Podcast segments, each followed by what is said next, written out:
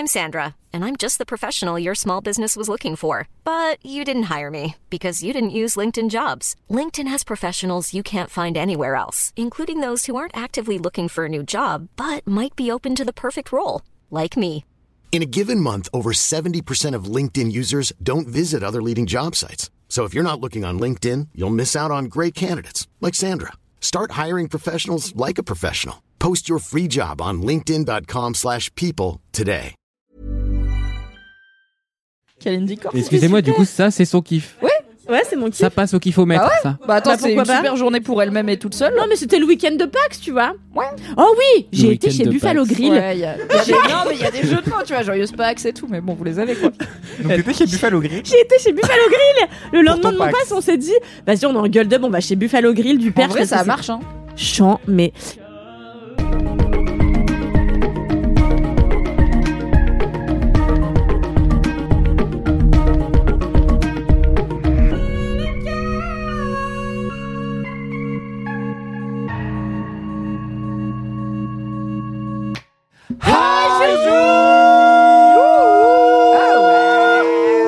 Oh, quel plaisir! J'ai gagné. Bonjour, bonsoir, bon après-midi, bienvenue dans Laisse-moi kiffer. Quel plaisir, en effet, Kalindi Ramphul. Oh là là. Je suis tellement émue. Je suis Miguel et j'ai la joie d'animer Laisse-moi kiffer, mais j'ai encore plus la joie de recevoir aujourd'hui Kalindi Ramphul. Plaisir. Certes, membre régulière de ce podcast, mais ça fait un moment qu'on s'est pas croisés. C'est bimensuel, je vous le dis chaque mois, bimensuel ma présence ici. Mais des fois, je suis bannie de Twitch parce que j'ai montré mon cul et du coup, je peux pas venir au live et après, on se rate et tout ça. Je fais les seins. Ah non, c'est les seins, j'ai flouté les tétons un peu, mais je pense que en vrai, je pense que c'est la photo de dos avec le full boule. Il y a pas de négo, tu vois. Le full boule est déjà le titre de cet épisode. Le full boule, c'est comme la full moon. Après Kill Bill, full boule. Tout à fait.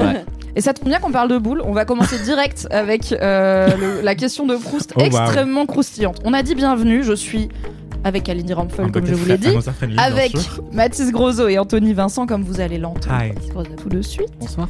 Et la question qu'on garde au chaud, pour être honnête, dans notre poche arrière depuis quelques épisodes, en se disant ce sera plus rigolo quand Kalindi est là, c'est la suivante. Quel a été votre premier sexual awakening, à savoir votre premier émoi de type hormonal, ça chatouille, ça chauffe, on sait pas trop ce qui se passe parce qu'on est petit, mais oulala. Et quelle œuvre de pop culture vous avez frétillé ou quel moment de votre vie? Mathis, est-ce que tu veux commencer? J'attends pour ma part impatiemment la puberté qu'on m'a promis. Je n'ai jamais connu de sexual awakening. Ça devrait être dans 4-5 ans. Mais voilà, pour l'instant, je prépare déjà ma rentrée en 6ème, ce qui est déjà un truc qui me préoccupe pas mal. Il me fait déjà rire. Qu'est-ce qu'il est précoce. Oh que non. Et du coup, non. Enfin, cette vanne n'est pas digne de toi. Ça dure hyper longtemps. Moi, je fais durer ça 5 heures. Non, bah j'en ai déjà un peu parlé ici. En vrai, il y a pas de grosse surprise. C'est clairement High School Musical. Hein. C'est terrible, mais c'est clairement Troy et Gabriella. Mais alors, attends, Troy parce que Gabriella, c'est ça qui est terrible. C'est l'idée d'eux ensemble. Non, c'est l'idée d'eux avec moi individuellement et avec un emploi du temps certainement très difficile à caler parce qu'ils passaient quand même vachement de temps à répéter quoi, donc ça aurait été compliqué. Mais ils sont occupés, hein. C'est vrai qu'ils ont une vie bien remplie pour des ados. Mais du coup, ma question qui est peut-être un peu trop perso, auquel tu me diras, c'est un peu t'avais quel âge, parce que je pense qu'il y a un truc, un peu différent entre les femmes cis et les hommes cis, qui est que en gros les femmes cis, genre t'as des, enfin comment dire ça. Ouais, alors oui, tu commences tôt à te masturber. Tu commences plutôt à te masturber quand t'es une femme cis. T'as moins le problème de. Il y a des trucs qui sont en érection ou non, quoi. Ou il y a des trucs qui éjaculent ou non. Et j'ai l'impression. Dans ma tête, à High School Musical, t'as genre déjà 12-13 ans, tu vois. Et ça me semble un peu tard pour un premier émoi sexuel où dans ma tête ça arrive à pour nous Mimi, mais rappelle-toi qu'il a pas le même âge. Je sais qu'il est très jeune, mais je me souviens pas exactement à quel. Mais moi j'ai regardé High School Musical à genre 25 ans. Moi aussi. J'ai pas vécu là, je vous avoue, j'ai pas vibé avec High School Musical, j'étais là, je suis trop vieille hein, c'est pour des films Disney Channel. Je crois que ce qui s'est passé c'est aussi que le film je l'ai vu et après ça a infusé, genre ça a planté une graine. Et moi qui suis un grand jardinier, je peux vous le dire que la graine, elle a poussé. Elle a germé, elle a poussé, elle a fait des petites racines. Voilà, c'est le terme technique, germé, pour vous qui nous écoutez chez vous depuis ou Jardiland ou whatever. Et non, ce qui s'est passé, c'est que j'étais en vacances en Bretagne avec mes darons. Il n'y avait pas ma sœur pour une raison qui m'échappe. Ce qui veut dire que j'étais plus âgé déjà que ce que je pensais. Il n'y avait pas ma sœur. Ah, j'étais vraiment vieux, c'est gênant. Si tu avais 27 ans, tu peux le dire. C'est pas grave. Non, j'ai toujours pas 27 ans. Je pense que je devais avoir 14, un truc comme ça, ou peut-être 13. Bah, tu vois, dans ma Salomé, tête, si tu écoutes ce podcast, arrête, c'est ma sœur. Dans ma tête, c'est un peu tard, entre guillemets, oui, pour le premier émoi sexuel par une œuvre de pop culture. Oui. Genre, pour quelqu'un que tu connais, du vrai désir, ça peut arriver plus tard. Ce serait difficile de dater quel était le premier. Je sais que les Sims m'ont clairement fait des sexual awakening aussi. Et les modes où tu pouvais enlever les lits et tout. Mais oui, oh là là. Mais j'étais prude sa mère. Genre vraiment, enfin, prude. T'as jamais tapé Jean tout nu sur Google, quoi? Si. À 9 ans. Si, j'ai tapé mec. T'avais déjà Internet? Oui. Alors même moi, j'ai grandi avec Internet, moi. C'est vraiment des ancêtres. Moi, j'ai pas eu Internet avant mes 16 ans, hein, donc pour ça moi, explique que tu sois peu gameuse finalement. Sinon, t'aurais tout poncé sur les meufs, sans aucun doute. Ouais. Non, j'ai tapé mec nu dans le déni le plus parfait en me disant non, c'est pour la science. Comme tous les petits garçons hétérosexuels, exactement. Je Google mec nu. En mode, de toute façon, tous les mecs font ça. Et je me rassurais comme je pouvais. Et à High School Musical, je sais pas. Du coup, il y a eu ces vacances en Bretagne avec mes darons où je sais pas. Tout d'un coup, l'image de Troy, l'image de Gabriel. J'étais en mode, mais attendez, je crois que je n'aime pas que Gabriella, j'aime aussi Troy dans les vestiaires, et là c'était parti. Ok, donc sexual awakening, mais aussi bisexual awakening. Ah, complètement, ouais, bisexual awakening, ça, c'est de ouf. Ouais, voilà. Big up aux Wildcats, finalement. Big up aux Wildcats. Pas de taille musique, c'est les Wildcats. C'est l'équipe de... Même moi, je sais ça, écoute, c'est grâce au même. C'est l'équipe de Troy, l'équipe de basket. Oui, c'est du basket. Oui, absolument. Je me rappelle qu'il y a cette scène où ils sont à un moment dans la cafétéria et ils font du basket en chantant. Donc c'est Like You Do dans une cafétéria, c'est très c'est une des meilleures chansons du 1, il faut dire ce qu'il y a. Si vous travaillez dans des cantines scolaires, n'hésitez pas à donner des ballons de basket aux pré-ados que vous encadrez, ça devrait très bien se passer. Source High School Musical, le film. Anthony Vincent, quel a été ton premier sexual awakening? J'ai l'impression d'avoir raconté cette histoire 50 fois, mais peut-être pas dans Laisse-moi kiffer. Car elle est très vive dans mon esprit, qui est aussi plein d'espoir par rapport à Sully. Car effectivement, mon premier sexual awakening, c'était pour Sully dans Doctor Queen. Oui. Femme médecin, cette série M6 que je regardais avec toute ma famille quand j'avais dès que ça a commencé à être diffusé, mais ça a été diffusé ad vitam aeternam par M6. Oui, comme rappelons-le, tu es né en 2002, tu as rattrapé du coup. Évidemment, bien sûr. Après coup. Et je me rappelle très bien avoir quelque chose comme 4-5 ans. Mon Dieu, c'est très gênant de raconter ça, mais on ne travaille plus ensemble au quotidien, sauf avec Mathis. Donc Baptiste, bouge tes oreilles. Je ne t'entends pas. Et en gros, je devais avoir 4-5 ans, assis devant le canapé avec ma grande sœur, ma mère et mon père, j'imagine, dans le coin, et mon petit frère qui devait déjà être né, mais très petit, parce qu'on a 3 ans d'écart, et sentir que quand Dr. Queen et ce livre commencent à se faire des câlins, je suis tout émoustillé, quoi. Et je demande, mais maman, j'ai mal au slip et tout, qu'est-ce qui se passe? Et toi, elle m'a dit... Tu lui as dit littéralement, j'ai mal au slip? Ouais, un peu. Ouais, t'as 4 ans, vraiment, t'es en mode, mon corps fait des choses, je vais en informer la terre entière. Non, mais j'avais peur. Et du coup, non, mais c'est normal, c'est quand des gens s'aiment très fort, ça peut te faire ça et tout, machin. En vrai, elle a bien géré. Ouais, elle a bien géré. Sauf qu'en fait, elle me disait, oui, c'est normal. Je crois qu'elle a dit quelque chose comme quand tu vois des jolies femmes ou un truc comme ça. Et moi, je traîne à me dire, mais en fait, non, moi, c'est ce lit et c'est le long cheveu qui m'émoustille. Attends, l'explication ne correspond pas du tout à ce qui se passe exactement, mais d'accord. Mais je crois qu'elle l'avait pas totalement matérialisé. Et ensuite, il y avait une nounou d'enfer où il y a Monsieur Sheffield. Et j'étais tellement à fond sur lui. Et j'avais des daddy issues déjà à cette époque. Voilà. Moi aussi. Monsieur Sheffield, passion atomique pour sa petite mèche. Oh là là, sa mèche blanche, là, au milieu de ses cheveux noirs. Comment il s'appelait le gars contre qui était toujours en conflit, là, le gars qui faisait mieux que lui des comédies musicales? Nigel? Non, quoi? Non, Nigel. Mais non, tu sais, Monsieur Sheffield, Monsieur Sheffield, il était producteur de comédie musicale. Et il y avait un autre producteur de comédie musicale, tu te souviens pas? Et c'était tout le temps en conflit, bref. Et est-ce que t'aimais bien les deux ou t'étais que Monsieur Sheffield? En fait, on voit jamais l'autre gars. Donc, tu sais, c'est un huis clos, quasiment une Nounou d'enfer, ça se passe toujours dans la maison. Ah oui, c'est un décor. Parfois, ils sortent, mais c'est très rare. C'est quand ils ont du budget, quoi. Quand ils ont un peu de budget, ouais. Et oui, après, je pense que j'étais toujours assez excitée par les pères de famille dans ces séries-là. Et donc, je pense que c'est ça. Mais en parlant de chercher des Monsieur tout nus sur Internet, ça, je l'ai pas fait. En revanche, j'ai découvert assez tôt que sur YouTube, la censure était très forte, alors que sur Dailymotion, pas du tout. Donc tu pouvais trouver des shootings maillot de bain et les coulisses des shootings maillot de bain facilement sur Dailymotion, non censuré, non flouté. Et du coup, je regardais ça en train de me dire, c'est pour la science, j'essaie de comprendre, est-ce que je suis excité ou pas et tout. Et je regardais ça. Mais voilà, et je crois que le truc le plus torride qui me soit arrivé, c'est en regardant Queer as Folk. Et il y a une scène où, en gros, je crois que je l'ai déjà raconté ici aussi, mais il y a un type qui est l'un des héros qui est jeune, qui est au lycée ou à la fac, est collé il a une aire de colle, une suspension, avec son bully, la personne qui le harcèle à l'école. Et en gros, ils se retrouvent tous les deux en aire de colle, isolés dans un vestiaire ou je sais pas quoi.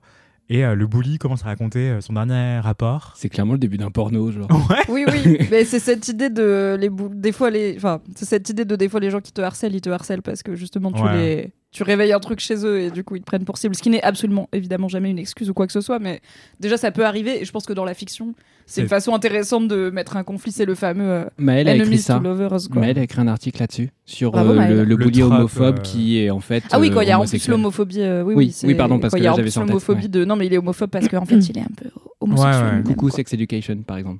Oui. Mais du coup, c'est un autre truc qui m'avait grave marqué. Et j'avais lu Call Me By Name à sa sortie aussi, qui m'avait grave émoustillé, alors que c'était un livre. Et là, c'est la première fois que ça m'arrivait de face à un livre, quoi.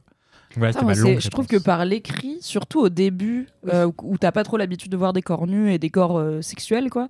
Je trouve que l'écrit, et c'est pas pour rien que les fanfics et tout, ça marche beaucoup chez les ados, c'est que justement ça permet d'aborder la sexualité de façon quand même moins frontale qu'avec des images.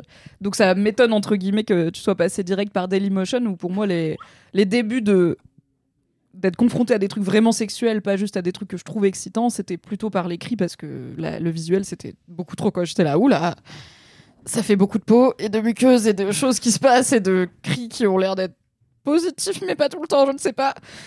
Mais je comprends les shootings maillots de bain sur Dailymotion. Merci à la French Tech, du coup, pour cette plateforme moins prude que YouTube.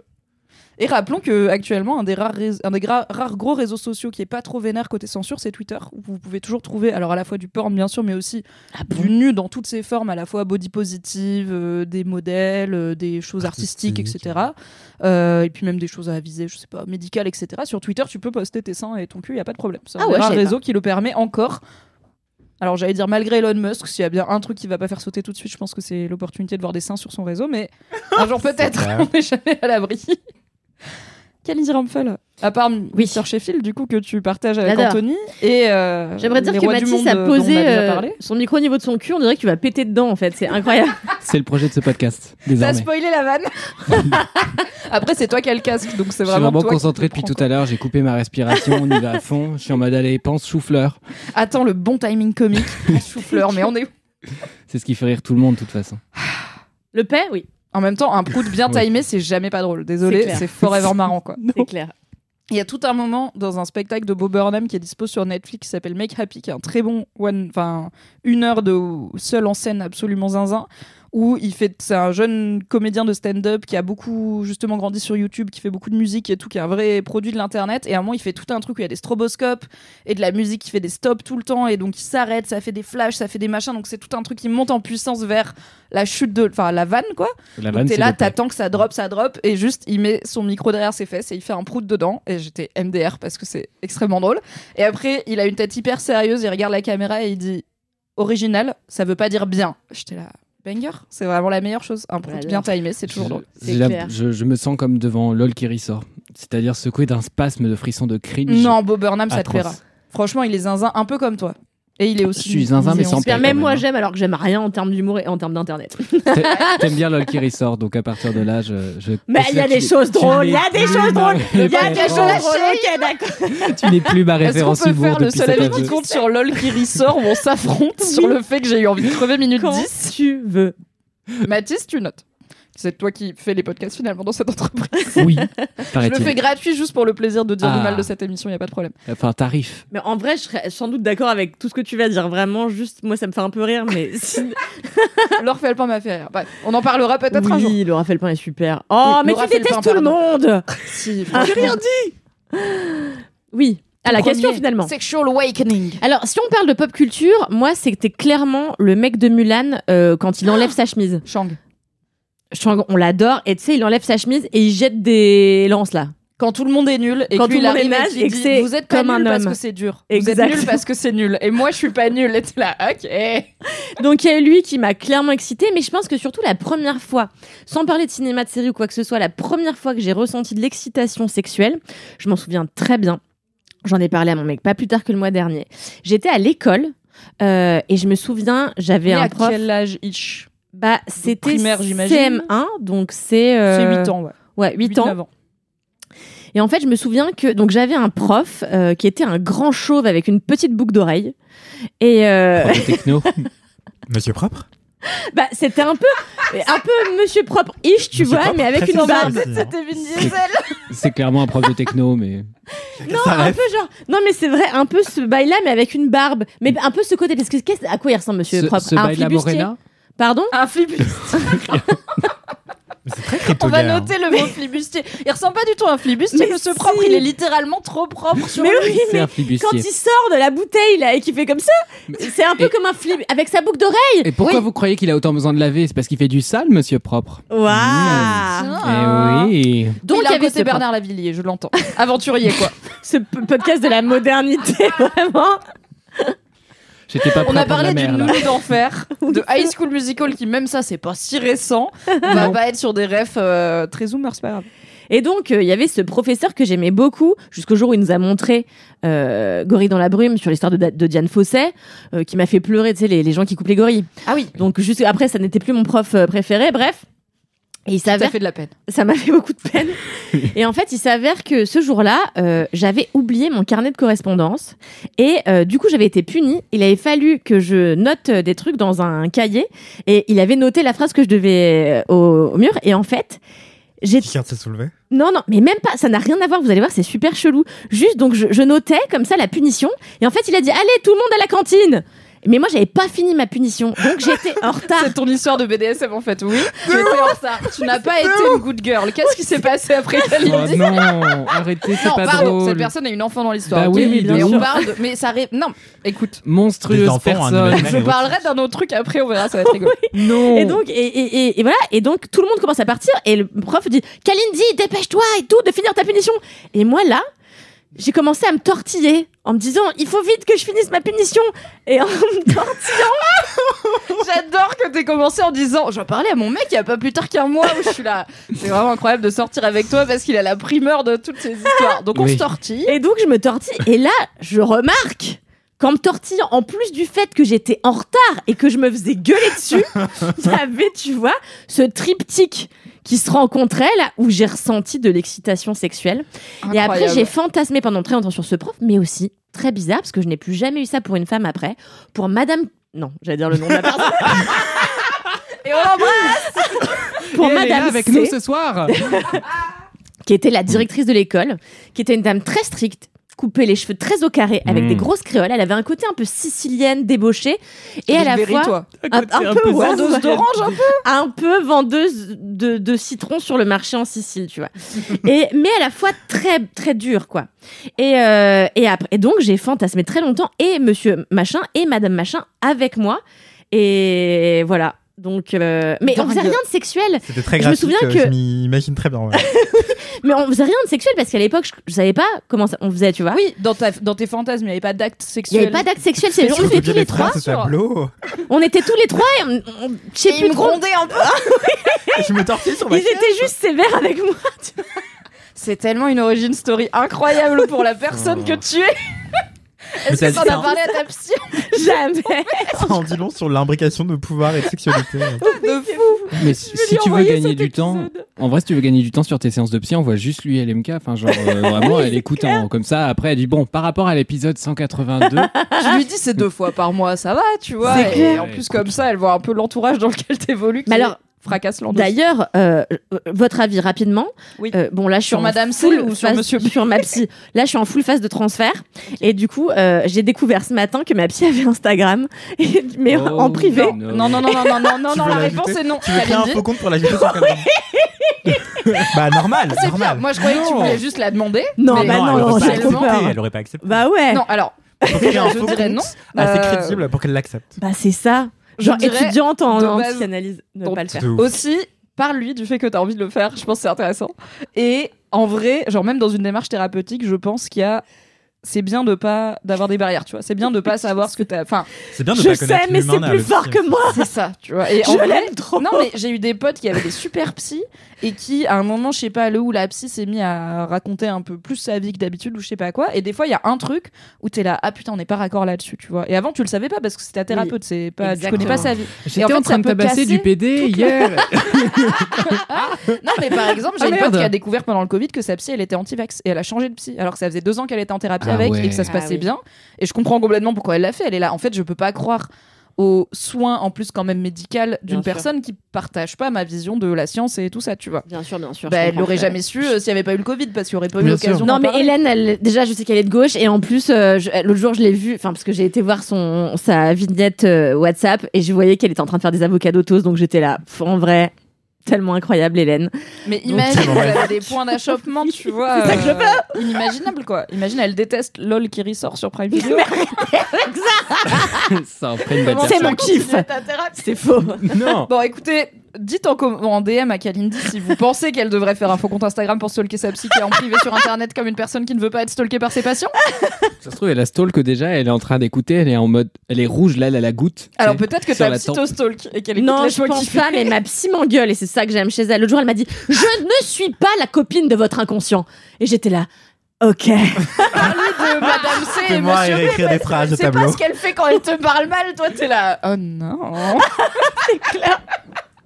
L'horreur. Après, si c'est une bonne psy, je pense qu'elle se rend compte que t'es pas à 100% fâchée. Moi, j'ai choisi ma psy en lui disant vous aviez l'air sévère sur les photos. Ah et ben voilà. En fait, mais parce que je lui ai dit je vais essayer de vous esquiver. Je suis un petit con, tu vois. Mais tu veux pas parler à des militaires, genre? Non.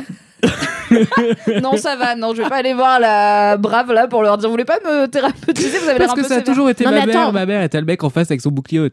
Moi, je comprends Mimi parce que sur psychologue.net, quand j'ai voulu choisir ma psy l'année dernière. T'avais que des psys qui font des pouces en l'air et qui sourient. Je suis là, mais ça va pas. Moi, je suis fracasse et j'ai besoin de quelqu'un qui va me cadrer un petit peu. Oui, j'ai pas besoin d'un pote, j'en ai plein. Okay. Ça va pas ou quoi? On veut quelqu'un qui va mal. On adore les psys pouces en l'air. Quelqu'un de sévère, c'est tout, wesh. Bref. Ferme mais juste, c'est important. Et vous, Mimi? Alors, déjà, évidemment, alors, High School Musical, Doctor Queen, j'ai pas grandi avec, donc ça m'a pas échauffé. C'était le siècle d'après. Je vous ai parlé de, évidemment, la scène de fellation dans L'homme qui murmure à l'oreille des chevaux, où j'étais là, attendez déjà, quoi? Et aussi, oui. Attends. Quoi? Très joli cheval. Dans le livre. Dit, hein. Ah, dans le livre. J'ai revu le film il n'y a pas longtemps. C'est non, où, genre pas, je crois, dans Robert Redford n'a pas signé pour ça. Mais il y a dans le livre, et c'était à la fois ma découverte de la fellation. Je sais qu'un des trucs que je me suis dit, c'est j'avais raison, parce que dans ma tête, j'étais là, je pense qu'on peut faire ça. Genre, je pense qu'il y a des gens qui font des trucs avec leur bouche et des parties génitales. Genre, je pense pas que c'est qu'on emboîte les deux. Et j'étais là, new it, j'avais inventé la fellation avant de savoir que t'as plus qu'à le dire au mec hétéro, et voilà, ils vont comprendre. Non, la pipi, ça va. Non, ça va, ça, ils vont comprendre. Ouais, c'est l'inverse qu'il faut. Parce que c'est vrai que les prélims en général, ça a l'air flou quand même. Ah non, ils sont toujours ok pour se faire sucer, tu rigoles ou pas? Cette partie-là des prélims, ça va. Je ne sais pas, je ne comprends pas, je ne connais pas. J'ai vu un gars qui dit non, je veux pas que tu me suces. Alors, j'en ai eu un et j'étais franchement frustrée parce que j'étais là, mais j'aime bien, genre, ok, quand je serai pubère, on pourra en parler. Mais en attendant... Bien sûr, toi qui es un 2010. Ouais, non, en 2010. Pubère, en vrai, t'as 13 ans déjà. Putain, je peux même pas être un 2000. Les 2010 sont pubères, vous vous rendez compte de ça? Quelle vie. On vit dans une société. Donc, je vous ai parlé de l'homme qui murmure à l'oreille des chevaux, mais je pense que mon premier vrai émoi sexuel, c'est deux temps qui se passent dans le même film. C'est Aladdin, qui est mon Disney préféré, qui est, je trouve, le Disney avec le plus beau gosse de tous les beaux gosses. Voilà, Aladdin, il est super BG, encore une fois. Moi, c'est Aladdin. Non. Génie un peu sexué. Le génie un peu daddy, ouais. Un peu avec les biceps et les épaules. Par rapport qu'il a un catogan quand même. Hein. Mais c'est le big deal. Non, mais vraiment, genre. Mais les catogans, non, en fait, depuis ce lit, il y a un king pour les mecs aux cheveux longs. Vraiment, ça me. Alors, je comprends, mais je suis fan de fantasy. Donc, les hommes en catogan, si c'était un problème pour moi, il y a vraiment beaucoup de consommation de calcul. Entre autres. C'est pas le premier que j'aurais cité. J'étais sur Aragorn, putain. Hein. Oui, quoi qu'Aragorn a les cheveux lâchés. Il n'a pas besoin d'élastique pour tenir sa chevelure. Ouais. Une petite Charlotte. Dans Aladdin, il y a deux scènes qui m'ont fait très très chaud. La première, c'est le roulage de pelle entre Jasmine et Aladdin, qui est un vrai roulage de pelle. Donc c'est quand Aladdin est en prince, il se fait changer en prince par le génie. Si jamais vous n'avez pas vu Aladdin, point contexte, il arrive vers Jasmine qui reçoit des prétendants pour se marier. Donc lui, il est là, super, je suis un prince, je vais me marier avec la princesse, sauf qu'il sait pas que Jasmine, elle a pas envie de faire ça. Et donc elle les conduit et il se dit oh non, j'ai tout raté. Il se balade avec son tapis volant, il se dit je vais tenter le tout pour le tout. Allez la voir chez elle dans la nuit sur son balcon. Ne faites pas ça dans la vraie vie, bien sûr. Tapis volant ou pas. Si vous avez un tapis volant, ça peut adoucir la démarche, mais demandez quand même avant.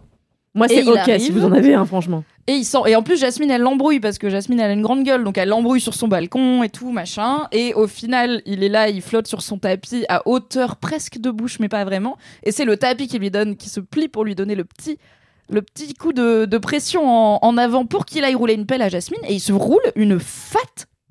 C'est pas un bisou Disney, c'est genre une longue pelle où tu vois que genre les mâchoires font des trucs et tout. Et j'étais là, Ok, c'est pas Blanche-Neige qui se réveille, quoi. C'est, on a bien la Dallas, très bien. Et même Dallas. Même maintenant, c'est pas comme si je googlais cette scène sur YouTube tous les 4 matins.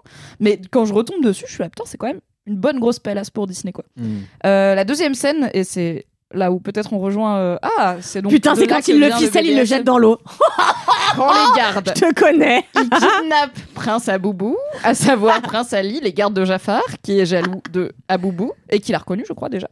À ce moment-là, il le ligote et il le jette dans l'océan pour le tuer. Et Aladdin finira par réussir à frotter la lampe avec sa joue pour que le génie le sorte de là. Oui. Mais du coup, il est totalement en shibari, ligoté sous la mer, bâillonné, en train d'essayer de s'en sortir et de se fatiguer petit à petit. Et ça m'a fait beaucoup de choses, cette scène. Quand j'étais gamine, après j'ai découvert le BDSM, j'ai fait « Ah oui, c'est probablement de là que ça vient. » L'origine story est assez claire. Est-ce que t'as vu à la 2 ? Je comprends. Non. Est-ce que t'as vu à la 3 ? Ça n'existe pas ? Non. Bah, j'espère pas. Ils ont pas fait 3 ? Je sais pas. Pas encore. Ok. On touche du bois, vite fait, quand même. Mais un jour, peut-être. Ah non ! C'était... Brise 3. Brise 3, parce que j'ai cassé le 2. Parce que le 2, on l'a cassé. Never forget. Merci à tous et toutes pour ce petit trip down memory lane, comme on dit, mais down horny lane aussi. Oui. C'est l'heure de passer, ma foi, aux commentaires. Mathis, as-tu un commentaire ? Bien sûr, j'ai un commentaire de Louise Knp. Knp. Je sais pas quoi vous dire. Bravo pour le remix du générique, c'est très beau. Alors oui, point contexte, dans le dernier épisode que vous n'avez pas écouté, c'est le départ d'Aïda. Et du coup, j'ai changé tous les génériques pour qu'ils soient tous plus badants les uns que les autres. Oh non. En mettant des musiques drama. Laisse-moi kiffer en la mineure. Et j'ai chopé une musique libre de droit, genre sad music, que je mets à chaque fois que vous mentionnez vaguement son départ dans l'épisode. Donc genre à 12 occasions, je pense, dans l'épisode. T'as fait du comique de répétition au montage. J'ai fait du comique de répétition au montage, voilà. Si t'avais pas déjà un job, il faudrait t'embaucher, bravo. Absolument, merci. Et donc, elle dit bravo pour le remix du générique, c'est très beau. Et je pense qu'elle fait allusion au jingle, pour le coup. Mais d'ailleurs, Cédric a repris l'ISO. Donc, le jingle finit de rire avec ses juices de l'ISO. Et c'est vrai qu'on aurait pu le mentionner au moment où le kiff, c'était l'ISO. Mais comme on n'entend jamais nous-mêmes ce jingle, on ne l'écoute pas. J'aurais pu y penser. Et elle me dit, ce qui me fait rire, c'est que quand Aïda chantonne, aucun d'entre vous ne dit, mais c'est la mélodie de notre générique. Toujours la moitié des infos, je vous adore. Mais il faut que les LM Crado se rappellent qu'eux, ils écoutent ce générique, ce jingle toutes les semaines. Nous, on l'écoute pas. On dit jingle et après, on dit bravo Valentin, c'est tout. Même moi, je l'écoute vraiment peu parce que genre, je le pose dans mon montage et je m'amuse pas à l'écouter 2 minutes en mode il sonne différent de la semaine dernière. Non, c'est le même fichier, je m'en fous, je le balance et voilà quoi. Banger néanmoins. Banger intemporel. Exactement. Et du coup, elle voulait aussi rebondir sur le kiff d'Aïda. Si vous êtes gros, si vous êtes grosse, parce que du coup, elle parlait du concert de l'ISO, vous avez besoin de connaître l'accessibilité et que vous avez besoin, de connaître l'accessibilité des lieux publics. Il existe un super outil participatif qui s'appelle fatfriendly.be. Peut-être pour la Belgique, non, c'est les adresses belges, je crois. C'est une cartographie des lieux et de leur accessibilité. Le site est participatif, donc chaque personne grosse peut référencer des espaces. Ah, trop cool. Aïda, elle a écrit dessus. Sur mademoiselle.com. Elle a écrit dessus ? Oui. Ah, mais trop bien. Bah, du coup, on va pouvoir mettre l'article en référence. On voit pas passer tous les articles que vous écrivez. Vous écrivez beaucoup de choses. Qui est adossé à un site, un média qui s'appelle mademoiselle.com. Quoi ? Où certaines des personnes ici présentes écrivent des articles au quotidien, voilà. Ah, ils écrivent comme genre au XXe siècle, quoi. Ouais, gênant. Ok. Et Louise continue en disant la taille de confection est précisée, donc même si vous faites un 46 et qu'une personne faisant un 52 trouve le lieu accessible, vous savez déjà que vous serez confortable. Il existe pas mal de lieux recensés en Belgique et en France, donc d'où le point BE. Et plus les gens partagent leur expérience, plus l'outil sera performant, car la base de données ne fera que grossir. Bisous les amis. PS, le site tient également compte de l'accessibilité pour les PMR. Voilà. Et je trouve ça, PMR, personne à mobilité réduite. Oui. Voilà. Et du coup, je trouvais que c'était intéressant à faire remonter. Mais du coup, on peut lier ça à l'article d'Aïda sur le site mademoiselle.com. Mais tout ça a été préparé. C'est évidemment, juste bien sûr une passerelle. On avait sûrement de pas savoir. Absolument. C'était bien fait. Bravo.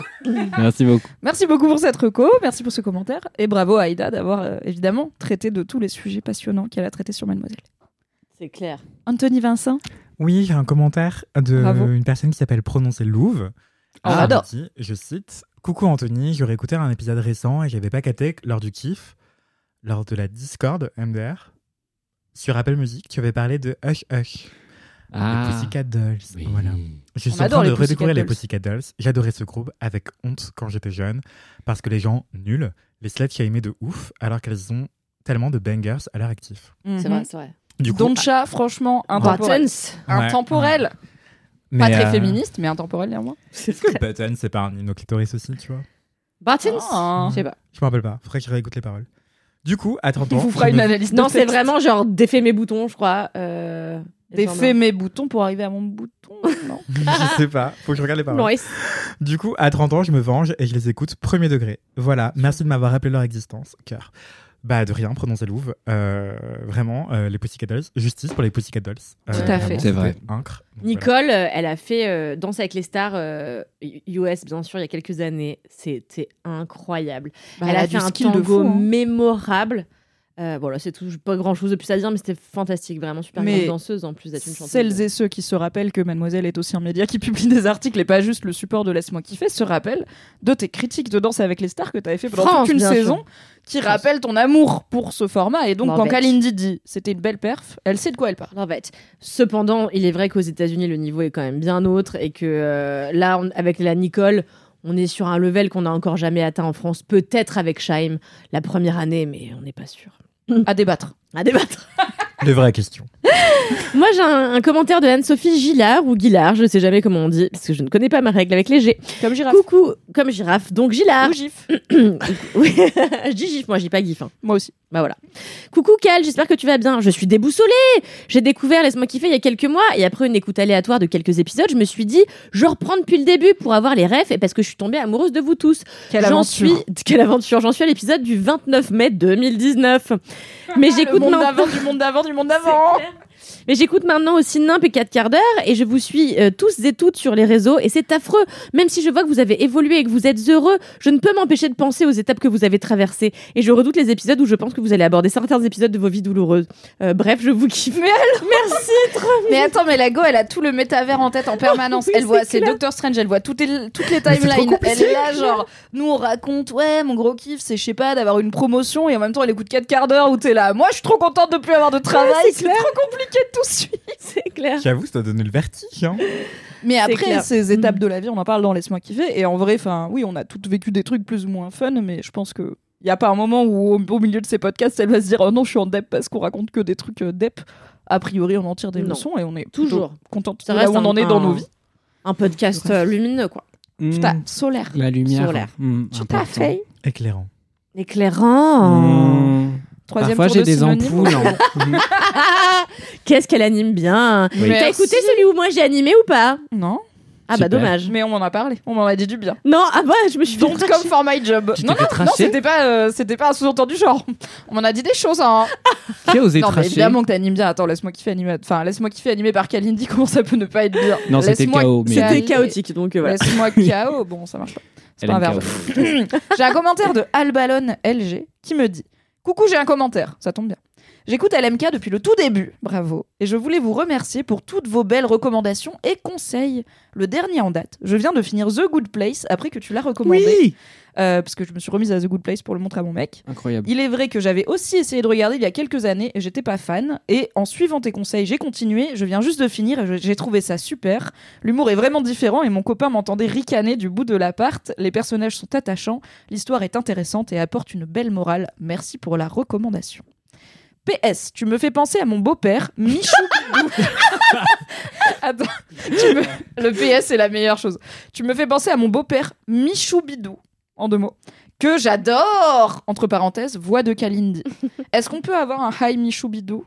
Hi Michou Bidou, how are you Michou Bidou? Incroyable. J'ai un peu moins envie de vivre. PS2, merci à Anthony d'avoir repris la deuxième saison de Matière Première, c'est génial. Oui. PS3, autopromo, eh ben pourquoi pas, je viens de commencer mon business, gofollow @albalone, A-L-B-A-L-O-N-E, je suis photographe de famille à Londres et j'adore mon job. Allez, bye. Voilà, et ben merci beaucoup Alba.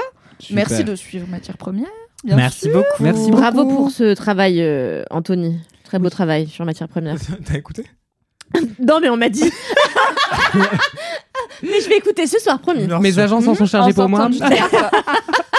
Mais en fait, j'adore les photos de famille qui remontent sur Twitter et compagnie, genre où il s'est passé un truc improbable sur la photo.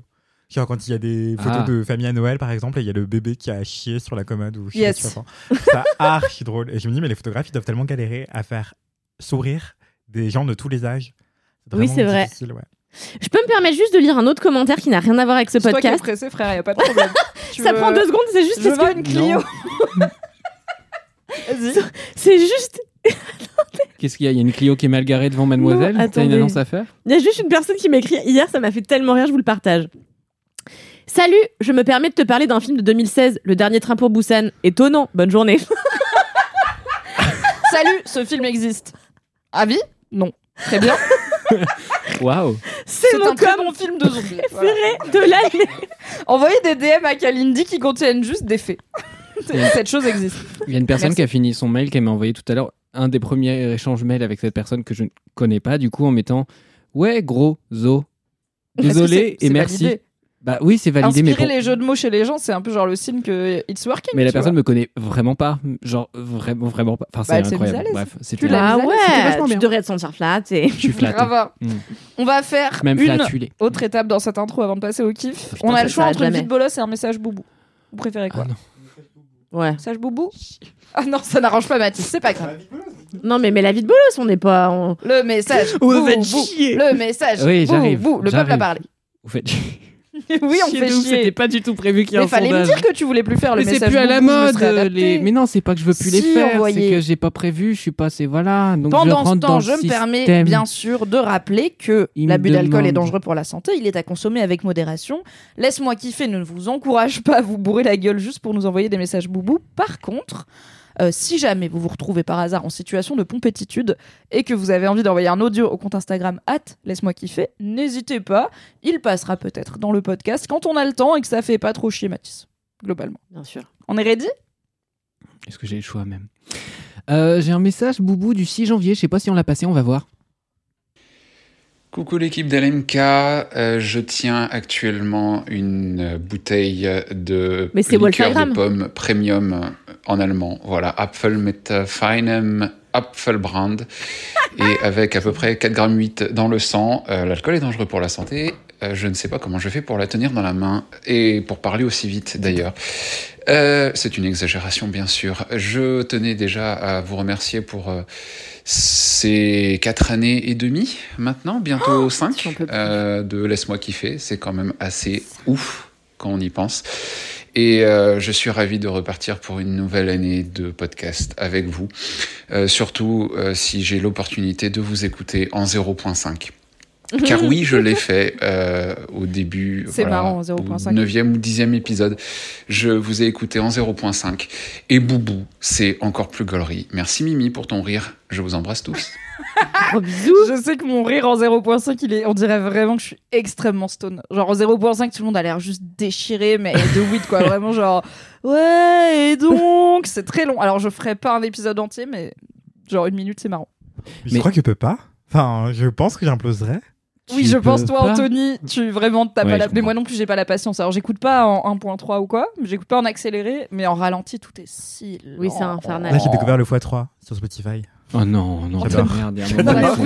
C'est un genre de, tu vois, de flow of consciousness. C'est juste un truc qui arrive en direct en fibre optique dans ton cerveau. Il n'y a pas d'étape de compréhension. C'est clair. Et ton cerveau, il est là. T'arrives à comprendre. Je pensais que les podcasts par suppositoire, ça n'a aucun sens. Non, mais il y a des gens qui parlent très lentement. Et du coup, en x3, ça fait un 1,5. Mais qui parle lentement ici ? Ah bah non, mais pas ici. Vous. Mais oui. Pas, laisse-moi kiffer. 4 quarts d'heure, par exemple, je l'écoute en x1,5. C'est vrai ? Parce que vous parlez normalement. Lentement ? Ah oui. Non, normalement. Ah oui. Mais... Normalement, donc lentement pour lui. Ah ouais. C'est un podcast que j'adore, mais c'est terriblement lent. Et enfin... Bah genre, affaire sensible, tu peux l'écouter en x3, c'est pas grave ou quoi ? Non, parce que j'adore savoir. Bah, dis que t'aimes pas nos voix à nous, hein. T'as dit, pardon. Non, oui. Non. La voix, oui, je sais pas à quoi elle ressemble, mais la voix, oui. Ondelate ? Non, c'est pas Ondelate. Ah, c'est pas Ondelate ? Non, c'est pas Xavier François de Maison ? François Xavier de Maison ? Non, mais c'est un acteur. Xavier de Blanche-Porte. On n'a pas les infos, voilà. Faut pas poser des questions. Blanche-Porte, fenêtre, grande fenêtre. Je croyais que c'était le podcast. Xavier de... Grande fenêtre, Fabrice Drouel. Rien. Ah, c'est Fabrice Drouel. Rien à voir. Ah non, mais je confonds avec un mec de... Attends, et t'as dit Daddy sur Fabrice Drouel ? Maintenant que t'as le visuel. Bon, moins Daddy, mais faut se concentrer sur la voix, quoi. Mais non, mais franchement, un charme. Non, moi, j'aime bien Roussel, cheveux gris, sourcils noirs. Attends, moi, je trouve que c'est banger. Tape présentateur télé M6. Oh là là, mais on n'a pas le temps. Ou alors on avance sur ce podcast qui est radiophonique. Oui, pardon, excusez-moi. Visuel, hein. Donc, je voulais juste vérifier un truc. Je me suis trompé, mais là, Xavier de Moulin. Je confondais, je crois que c'était lui. D'accord. Ok, voilà. Bref, excusez-moi. Ah mais oui, c'était quoi la question ? C'était à côté de Max Lex Guy, donc j'étais vraiment. J'ai choisi c'était mieux. x3. Ah oui, x3. Et du coup, il y a un podcast que j'adore qui s'appelle Entreprendre dans la mode. Et en fait, chaque épisode dure 2 heures. Mais il parle extrêmement lentement. Le présentateur qui s'appelle Adrien Garcia, d'Entreprendre dans la mode, blablabla. Et il parle trop. T'as l'air de l'adorer, ce gars, que t'écoutes pendant 2 heures. Oui. Non, mais bah non, du coup, il l'écoute pendant 40 minutes, il fait x3. C'est vrai. Lui, non, mais ses invités, oui. Ah, du coup, j'écoute en x3. Mmh. Voilà, fin de la parenthèse. Le pire, c'est les podcasts de méditation, ça me rend fou. Donc, tu les écoutes en x3 aussi. Je les écoute en x3. Tu speedrun la pleine conscience. Je suis en mode, je vais méditer, mais j'ai pas beaucoup de temps, donc tu vois, on y va à fond, quoi. Ouais, chop chop, on n'a pas le time. Je suis allé, on se détend, hop, hop, mindfulness, super, on est reparti. Speaking of, on n'a pas le time, c'est l'heure de passer au sel de ce podcast, à savoir, tu m'as dit, il faut que tu passes à 50, moi je m'adapte. C'est gentil. C'était un podcast efficace. Désolée, parce que j'étais hâte, sinon je ferais pas chier. Et ça arrive à des gens très bien. Je vais voir Edouard Baird, donc voilà. Il a des prios. Quand même. Si tu chopes son 06, appelle-moi, c'est pas pour pécho, c'est pour inviter un truc. Ouais, on verra après qu'est-ce qui peut nous arriver. On va passer sur le corps, Mimi. C'est l'heure. Je peux passer après, toi, y'a pas de problème. Ok, cool. Des kiffs, c'est donc l'heure du jingle. Jingle. Jingle. Fini de rire avec vos putains de digressions. C'est l'heure de taper dans le fond, car le temps c'est du pognon. Ah ouais. Fini de rire et de dire des trucs au pif. C'est l'heure de lâcher vos kiffs. C'est l'heure de cracher vos kiffs. C'est maintenant. C'est l'heure, c'est l'heure, c'est l'heure de lâcher vos kiffs. Pour en faire des merdes kiffs. C'est l'heure.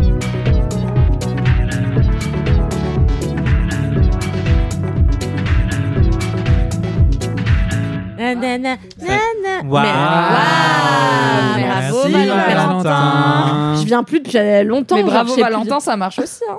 Bravo. Bravo et merci Valentin. C'était un générique rapide, un jingle speed finalement. C'est vraiment le pire en tout cas. On s'en fout. Je suis hilarant pour rien. Mathis, il la rend pas mal l'huile ou pas? Waouh. Allez, on enchaîne. Mathis, c'est quoi ton kiff? À part cette vanne. Mimi, je suis vexée. Je sais pas. Non mais c'est hilarant. C'est vraiment un super jeu de mots, mais après, si on s'arrête là-dessus, après Mathis, il refait un jeu de mots, et après, c'est un podcast de jeu de mots, et après, c'est long, quoi. Est-ce qu'on ferait pas dans l'autre sens, rapport au fait que Kalindi est pressée par le temps ? Comme ça, elle l'a fait en premier. Si et jamais elle doit partir, elle peut partir. Kalindi Ramphul, quel est ton kiff un peu Après, du coup, c'est pas le bon sens. Bah, c'est ça, je suis un peu tournée. Maintenant, j'ai 20 minutes pour trouver un kiff. Astuce. Mon kiff, c'est quoi ? Mon kiff, je t'ai dit que c'était le Pax ou c'était un autre truc ? Tu m'as dit que c'était le Pax. Ouais. Je suis gardien des kiffs, hein, vraiment. Merci. Spoiler, du coup. mon kiff, c'est mon Pax. Parce que je me suis paxée avec mon compagnon pas plus tard que la semaine dernière. Félicitations. Merci beaucoup. Et c'est quelque chose qui me... Merci beaucoup. Je te connais plus, mais bravo à vous deux. Il s'avère que c'était quelque chose qui me stressait énormément parce que moi, dans ma vie récemment, j'ai passé beaucoup d'étapes que je voulais pas du tout passer, en fait. Par exemple, je voulais pas acheter une maison, j'ai acheté une maison. Je voulais pas me paxer, je me suis paxée. Si ça se trouve dans 2 jours, c'est déjà pas mal. Et si ça se trouve dans 2 jours, je pond un gosse. Donc non, mais j'ai vraiment pas envie. Donc puis je vous rappelle que tout est pourri. Merci, mais Anthony. Mais enfin, on ne dit pas à une personne qui a un utérus, t'es peut-être en déni de grossesse. Ça ne se fait pas, ok ? Parce qu'à tout moment, ça pourrait être vrai. Ça va que j'ai plus de trompe, parce que sinon je me serais vexée. Ce serait médicalement surprenant, mais on vient de publier un article sur Mademoiselle sur déni grossesse, enfin une vidéo YouTube faite par la super équipe vidéo de Mademoiselle. Elle est checkée sur la chaîne YouTube de Mademoiselle. Moi je veux rien regarder sur déni de grossesse parce qu'après j'ai l'impression que c'est vraiment mon cas 100% du temps, donc voilà. Mais donc c'est beaucoup d'étapes qui me stressent parce que c'est des étapes. Déjà j'ai eu 30 balais aussi, voilà. C'est ça, j'ai 30 balais là. Je pensais que ça allait jamais t'arriver. Mais à quoi ça te sert d'avoir 30 balais? 1, 2 à la limite. Alors, je me permets une petite allusion à un film que je sais que tu adores et je ne comprends pas, mais c'est pas grave. Incognito, le film avec Benabar, avec Benabar dans le rôle principal. Et il y a le seul moment qui m'a fait rire, c'est Franck Dubosc. C'est pas le moment où Franck Dubosc qui dit j'espère que t'as pas pissé dans l'évier. C'est un autre. Non, parce que c'est vrai que celui-là était vraiment hilarant, mais c'est l'autre. C'est l'autre, c'est vraiment pas bien comme film.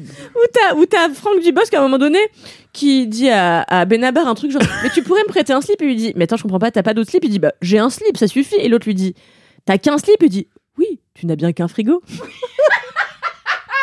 Et après il joue à Weebowling en slip pour aucune raison et en col roulé. C'est pire. Mais vous allez vraiment regarder des films avec Franck Dubosc?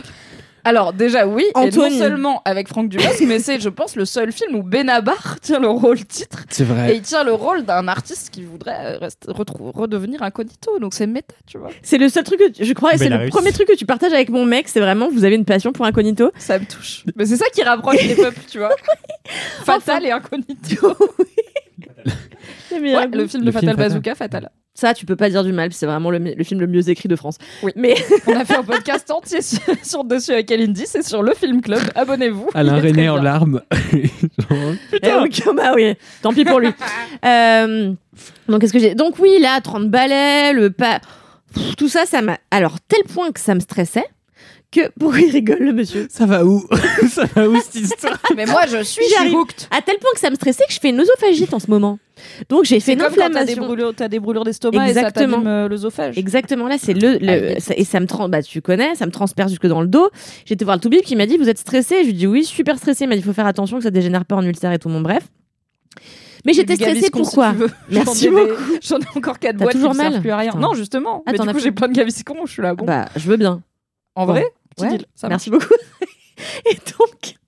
Et donc, j'ai œsophagite et tout, parce que toutes ces étapes me stressaient énormément. Et en plus, le soir de mon Pâques, je faisais une petite soirée avec nos amis les proches et notre famille surtout. Et en fait, nos familles s'étaient jamais rencontrées avec mon mec et tout, donc on était moi, j'étais excessivement stressée, sachant que quand j'organise un truc avec plus de 6 personnes, je ne pense qu'à ça. Je me dis si les gens ne se parlent pas, et s'ils s'ennuient, et si les gens m'aiment plus après, tout, enfin horrible. Bref. Toujours est-il que le matin, vendredi dernier, je suis allée me paxer en jogging, car après, j'allais au sport. Et vraiment... et après... Bah ouais, parce que tu sais, au Pax, il se passe rien. Tu sais, tu vas à l'église, non, tu vas à la mairie, et ils te donnent un papier, tu le signes et te disent au revoir, et c'est fini, tu vois. Oui, et mon mec... Pas, on a le petit cadeau de la mairie pour les mariés. Y a rien, tu vois, y a même pas une dragée, y a rien. Donc on arrive, on monte, et mon mec me dit, ah, tu t'es mis en jogging parce que... Et là, ah. Mais lui, il était habillé comment ? Il était habillé en beau gosse, tu vois. Et il était une petite chemise et tout. J'étais là, bah ouais, parce que je vais à la salle après, ouais. Il beau gosse. C'est un jogging blanc ? Non, c'était un jogging. C'était mon caleçon violet avec des petits trucs là, roses, que je mets pour. C'était pas un jogging de mariage, quoi. C'était vraiment. Ah, c'était pas un jogging. Ouais. Non, non. Puis j'étais sale. Enfin, tu vois, j'avais pas pris de douche parce que j'allais à la salle, tu vois. Et donc, du coup, j'avais juste mis de l'huile. Tu t'es juste arrêté à la mairie en chemin pour te paxer. Non, j'avais mis l'huile à lèvres de chez Typologie couleur corail quand même. Pour les connaître. Donc t'es quand même plus apprêté pour Laisse-moi kiffer. Et overdressed. Peut-être pour Edouard Baird. Voilà. Je sais que c'est pas pour moi la nouvelle coloration que pour ton Pax, ce qui est véridique dans l'idée. Bah ouais, parce qu'on soit bon, c'est un papier quoi. Et donc on monte et on va pour signer. Et là, la dame dit vos pièces d'identité. Et mon mec lui donne son comment pour les voitures. Permis de conduire. Et la dame lui dit non mais on peut pas faire le Pax avec le permis de conduire bon donc eh ben non bah c'est pas une pièce d'identité valide. Mais je pas crois pour que ça, dans les vraies pièces d'identité valides pour l'État c'est passeport et carte d'identité et extrait de naissance genre mais permis de conduire sécu et tout c'est en fait c'est ça marche dans plein de trucs mais pour quelques trucs il faut l'OG bah oui, c'est ça. Quoi. Et mon mec dit bah j'ai pas ma carte d'identité. Je dis mais qui va dans une mairie sans une carte d'identité ? Bah lui. Et je lui dis est-ce que toi tu vas qui va se paxer en jogging ? J'osais pas le dire. Enfin un jogging couture, j'aurais compris, tu vois. Bah mais j'allais au sport avec la tulle, avec une traîne, avec mais un ça va pas bien, mais après moi je vais travailler mes ischios. Tu la déclipses. Mais tu connais le concept des sacs ou pas ? Aussi. Ah non, je déteste me changer à la salle, ça me saoule. Non, ça me saoule. En plus, j'étais traumatisée par un épisode ça va nulle part, de Modern Family où en fait t'as deux personnes qui sont dans un truc et ils enlèvent leur slip au même moment et en fait ils veulent s'asseoir et ils se bumpent le cul et j'ai pas envie de toucher les fesses d'une autre personne bref que je connais pas peut-être le jour où tu te paxes tu peux ne pas aller à la salle je ne sais pas ah non parce que je vais en Guadeloupe et j'ai vraiment envie d'avoir des abdos pour le moment où je serai en mode bain excusez-moi je suis une vieille meuf je le sais c'est la meilleure raison de se paxer en jogging je voulais avoir des abdos pour la Guadeloupe quoi cherche pas c'est Kalindi d'accord sorry mais alors j'ai quand même une question contexte ouais. Pourquoi tu t'es paxé t'es là en mode je pensais pas le faire ça m'a stressé j'imagine alors, qu'il y avait des raisons quand même positives ou quoi parce que pour j'ai acheté une maison je voudrais tu sais tout ce qui est rapport à la fiscalité mais je suis ok avec se paxer ou se marier pour les impôts hein, c'est un move de droite je le sais ouais Mais bon, écoutez... Maïda n'est plus de ce podcast. Voilà, c'est ça. Il y a ça, et puis aussi qu'avec mon mec, en vrai, on est très amoureux, on s'est dit... Bah, vous aimez bien, quoi. On s'aime bien, on se tolère, tu vois. On s'est dit, bah tant qu'à, autant faire ça, quoi. Donc, on l'a fait, et donc je dis à mon gars, est-ce que tu vas à Bali avec ta carte vitale? Non.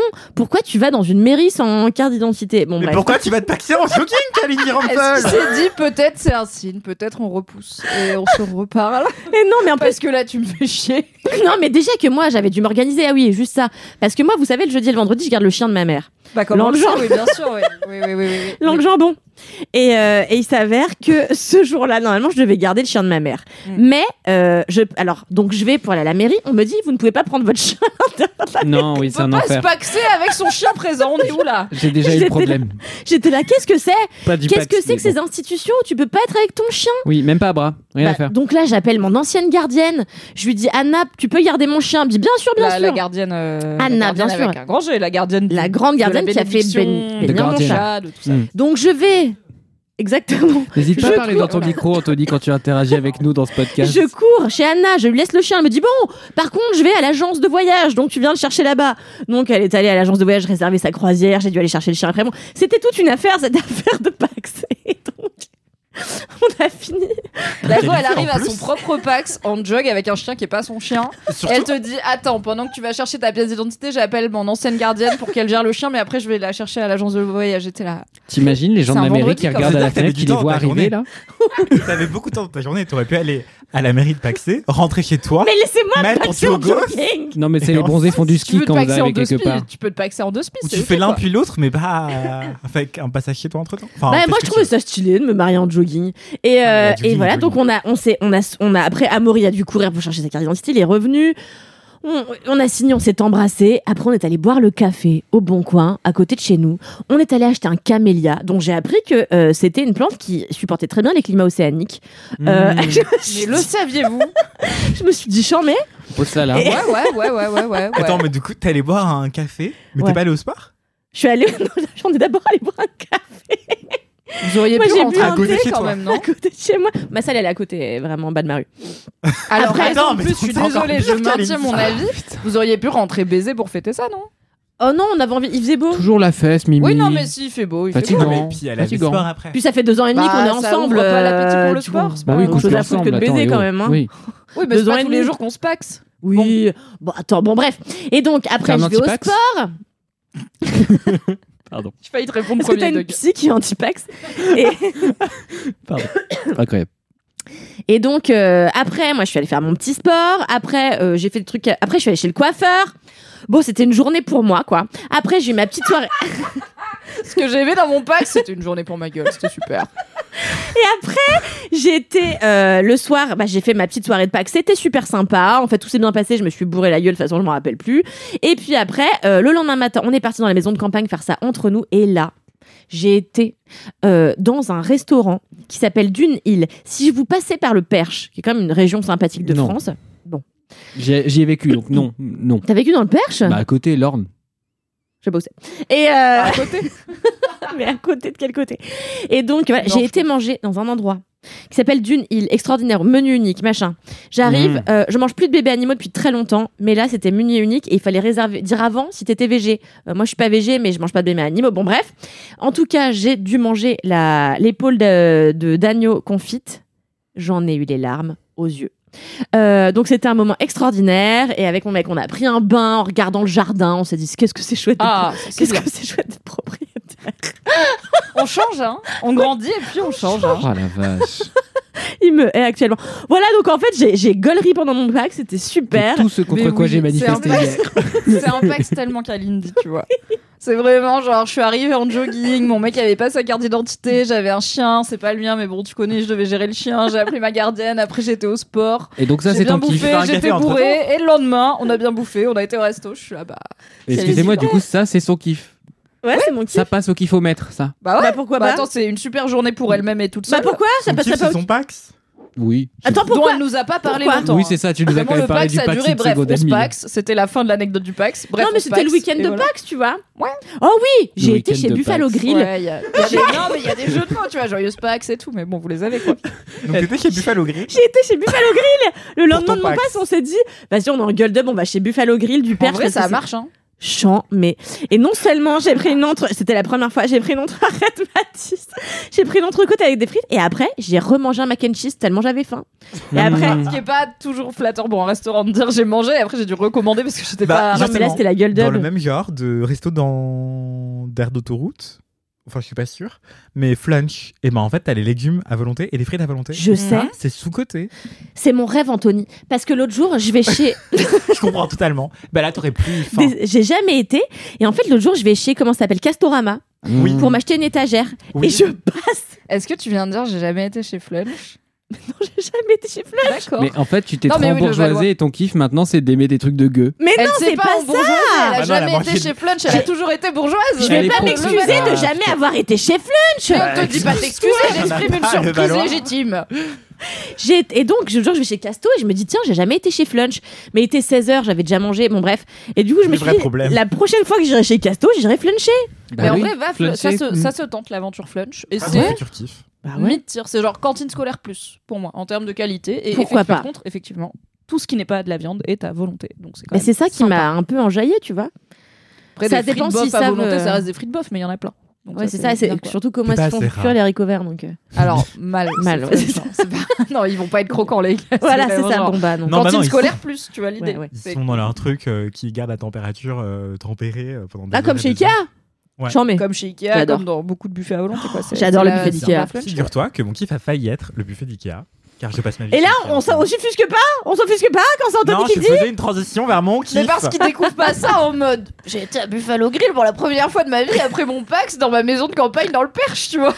Putain. C'est une question de contexte. C'est terrible ce podcast. J'essaie de me désembourgeoiser, c'est affreux.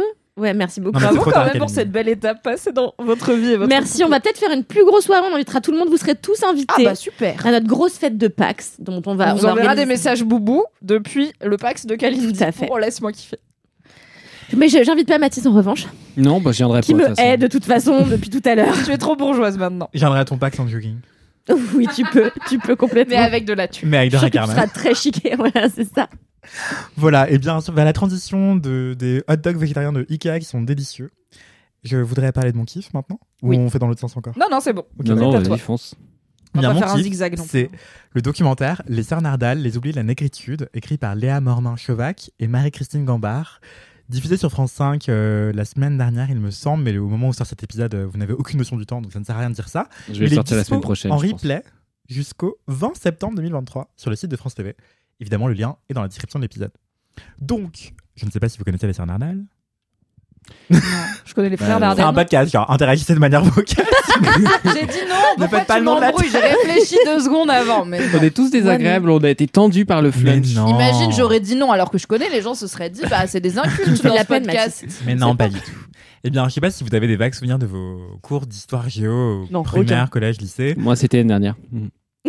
Eh bien, moi, c'était il n'y a pas longtemps non plus. Et en fait, on parle rapidement de l'esclavage, la traite négrière, du commerce triangulaire et aussi des mouvements d'émancipation des anciennes colonies françaises, notamment grâce à 3 hommes, Léopold Sédar Senghor, Aimé Césaire et Léon Gontran Damas, qui sont les chantres de la négritude, qui est un mouvement politique et intellectuel français, mais pas que, qui touche toute la diaspora noire. Donc voilà, ça c'est un truc qui c'est un mouvement politique et intellectuel qui intervient au milieu du XXe siècle. Et en fait, on n'arrête pas de l'associer à des hommes, ces 3 hommes-là principalement, alors qu'en fait, il y a eu des femmes avant eux et avec eux qui ont beaucoup œuvré pour cette émancipation, dont notamment les sœurs Nardal, qui sont des femmes martiniquaises, qui sont 7 sœurs qui ont grandi dans une espèce de petite bourgeoisie martiniquaise. Et en fait, elles ont grandi à une époque où en fait, l'esclavage venait d'être aboli, finalement, parce que l'esclavage était aboli à 2 reprises en France.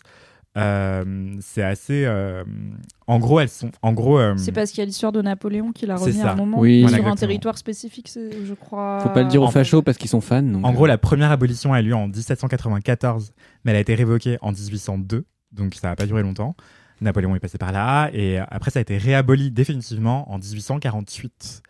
Et en 1848, donc l'aînée des sœurs Nardal, elle naît en 1896. Donc ça fait à peine 50 ans que l'esclavage a été aboli en Martinique, en Guadeloupe et dans les anciennes colonies françaises, quoi. Et en gros, c'est tout frais, enfin, dans les mémoires, dans les corps, dans les territoires, dans les mentalités surtout.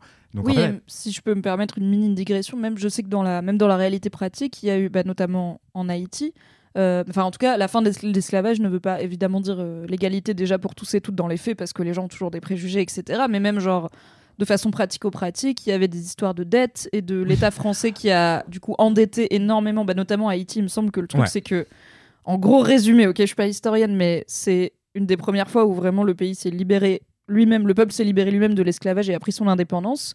Et, la vengeance entre guillemets de l'État français, ça a été de les endetter pour une période, de les endetter à un niveau colossal, le pays d'Haïti, quoi. Qui n'est pas possible, effectivement. Il y a une enquête magistrale du New York Times là-dessus sur la dette d'Haïti qui est incommensurable. On va la mettre aussi dans la description de l'épisode. J'ai le lien en tête, t'inquiète pas, Mathis.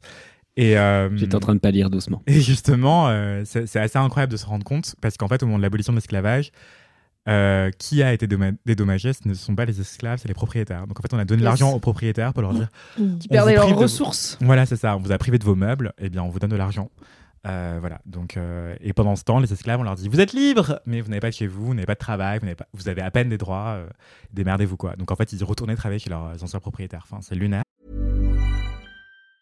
When you're ready to pop the question, the last thing you want to do is second guess the ring. At BlueNile.com, you can design a one-of-a-kind ring with the ease and convenience of shopping online. Choose your diamond and setting. When you find the one, you'll get it delivered right to your door. Go to BlueNile.com and use promo code LISTEN to get $50 off your purchase of $500 or more. That's code LISTEN at BlueNile.com for $50 off your purchase.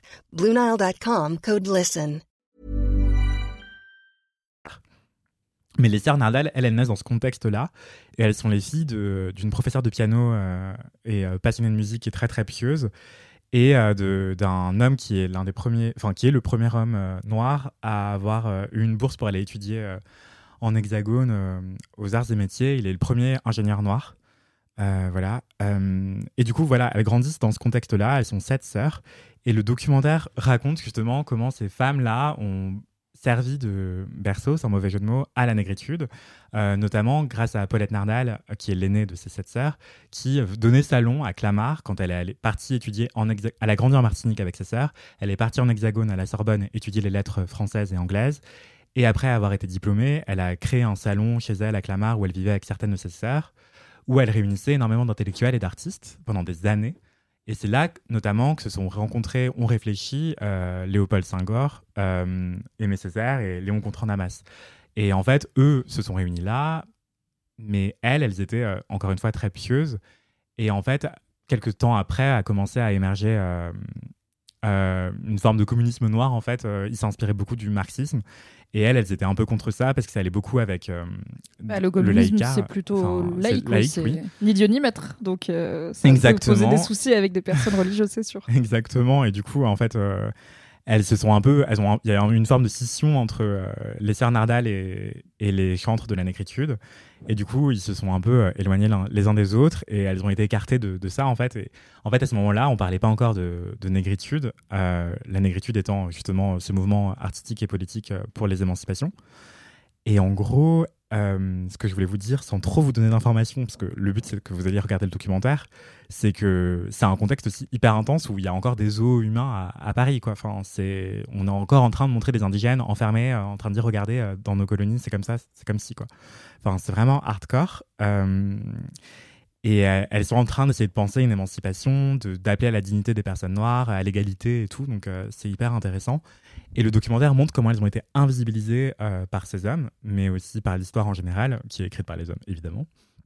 Et il y a une phrase, notamment, que raconte Paulette Nardal dans ses mémoires. Elle dit, je cite, « Césaire, Damas et Senghor ont repris les idées que nous avons brandies et les ont exprimées avec beaucoup plus d'étincelles et de brio. Nous n'étions que des femmes, mais nous leur avons indiscutablement ouvert la voie. » Elles ont bien conscience d'avoir été un espace de rencontre hyper important pour tout ce mouvement-là, mais elles n'ont pas été retenues, quoi. Enfin, elles ont complètement été oubliées, et c'est ce que montre avec beaucoup de sensibilité et de pertinence le documentaire. Et qu'est-ce que je peux vous dire d'autre ? Bah, elles ont... C'est ce que je vous raconte tout ça parce qu'en fait, c'est des figures qui sont assez méconnues, même en France, même du côté des féministes, qui imaginent... En fait, on a tendance, une partie du grand public a tendance à imaginer que l'afroféminisme, c'est quelque chose de très états-unien, alors qu'en fait, on a des figures afroféministes françaises qui pensent l'intersection d'être une femme et d'être noire depuis des siècles, en fait, en France, en contexte français. Et c'est hyper important de montrer cette triangulation-là, en fait, comment la Caraïbe, l'Europe continentale, les Amériques communiquent ensemble, dialoguent ensemble, pensent ensemble. Et les sœurs Nardal, en fait, ont eu accès à une forme de reconnaissance plutôt post-mortem, notamment grâce aux États-Unis, en fait, qui les ont redécouvertes au début des années 2000, alors qu'en fait, c'est des Françaises, on aurait pu les découvrir avant. Enfin, pas les découvrir, oui. Mais les saluer. On aurait pu rendre hommage à notre histoire, voilà. Aux femmes puissantes de notre histoire en général, aux personnes racisées puissantes de notre histoire en général, et aux femmes puissantes racisées en plus de notre histoire. On aurait pu le faire. Avant les autres. Ouais, c'est clair. Et du coup, en fait, c'est vraiment des chantres de l'afroféminisme, du panafricanisme. Et elles sont en train d'écrire des textes qui pourraient tenir du féminisme intersectionnel depuis des décennies, quoi. Et en fait, c'est en contexte français, ça existe aussi. Et c'est pas que aux États-Unis, c'est en France, même avant, parfois. Enfin, sans vouloir dire qui a fait quoi en premier, c'est pas le but. Mais en fait, c'est au contraire de lier les points, en fait, parce qu'on a une histoire qui est beaucoup pensée en pointillé, alors qu'en fait, il y a une forme de continuité, quoi. Voilà, penser la lignée. Donc, tout ça pour dire que je vous recommande chaudement ce documentaire pour toutes les personnes en général, en particulier les personnes qui s'intéressent aux questions féministes et antiracistes. Le documentaire, je le répète, s'appelle « Les sœurs Nardal, les oubliées de la négritude ». C'est écrit par Léa Mormin-Chauvac et Marie-Christine Gambart et c'est en replay jusqu'au 20 septembre sur le site de France TV. Oh, il y a de la marge, super. Il y a de la marge. Trop bien.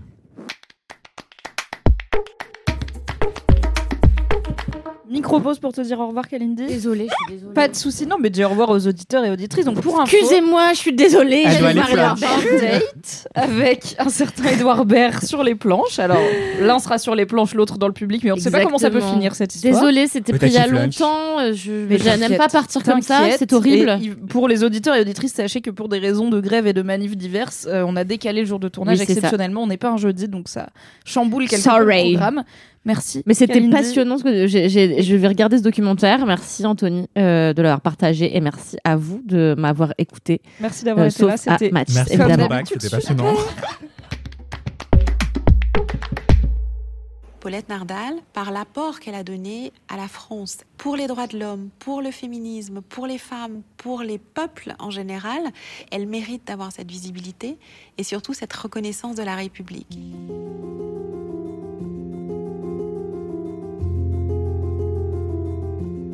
Je trouve ça hyper intéressant ce que tu dis sur le fait que à un moment t'as dit c'est pas pour dire on était là avant, on était en premier et tout. Je pense qu'il y a un vrai truc il y a plein de gens, notamment des gens qui sont pas trop en accord avec des idéologies féministes, antiracistes et tout, qui disent on copie les anglo-saxons, tu vois, ouais, on copie leur mouvement, on importe des concepts, alors qu'en fait on n'a pas moins d'histoire féministe, décoloniale, antiraciste ou toute autre lutte, on va dire, des populations minorisées. On n'en a pas moins dans l'histoire, c'est juste que dans notre façon d'aborder l'histoire de France, on les étudie pas forcément de la même façon, on les valorise pas forcément de la même façon et on conscientise pas forcément aussi ce que ça représentait de la même façon. Mais là où, voilà, en fait, si les gens ils disent on a copier telle et telle vision de la décolonisation sur les États-Unis et qui savent pas qu'on a toute cette histoire en fait de personnes françaises et francophones qui ont lutté pour leurs droits et qui ont conscientisé leurs identités. Cette idée très républicaine de en France on a toujours tous été à égalité, on voit pas les couleurs et tout. En fait, il y a vraiment beaucoup de gens qui ont réfléchi à tout ça en France. C'est juste que on les étudie pas encore de façon dans le cursus scolaire, quoi. Ouais, pas suffisamment en tout cas, c'est sûr. Enfin, même, je pense à d'autres auteurs et autrices. Tu vois, Marie Scondé, qui est une autrice guadeloupéenne, eh bien, elle est beaucoup plus étudiée aux États-Unis qu'en France hexagonale aujourd'hui. Tu vois, donc c'est assez affligeant. Mais en tout cas, on peut le regretter, mais on peut surtout l'étudier et faire en sorte que ça change. Ouais, bien sûr. Qu'elle soit étudiée partout, en fait. Et c'est super. Enfin, il n'y a pas de compétition à avoir. Au contraire, c'est des territoires qui communiquent énormément entre eux aussi. Surtout, c'est ça aussi qu'illustre très bien ce documentaire, c'est que c'est des territoires qui se configurent ensemble, qui se pensent ensemble, qui réfléchissent ensemble. Et aussi, y a beaucoup de liaisons. Et en fait, elles ont été un berceau justement de ces liaisons-là, de ces dynamiques-là entre les États-Unis, l'Europe continentale et la Caraïbe, quoi. Donc, c'est assez magistral et beau à voir. Du coup, je me rends pas trop compte en termes de d'images qu'il peut y avoir dedans? Est-ce qu'il y a des vidéos? Est-ce que c'est plus des photos pour l'époque Est-ce que c'est des illus? Il y a très peu de vidéos d'archives des Sœurs Nardal. Et il y a assez peu de traces écrites même des Sœurs Nardal, ironiquement, parce qu'elles ont beau avoir écrit énormément, avoir tenu.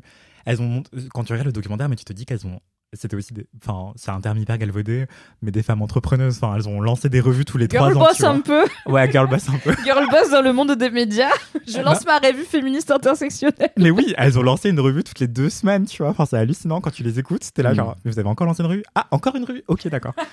Mais c'est ça, et elles ont lancé aussi, j'ai oublié de le dire, mais une asso féministe qui s'appelle le Rassemblement Féminin en Martinique, qui, en 1945, quand les femmes ont...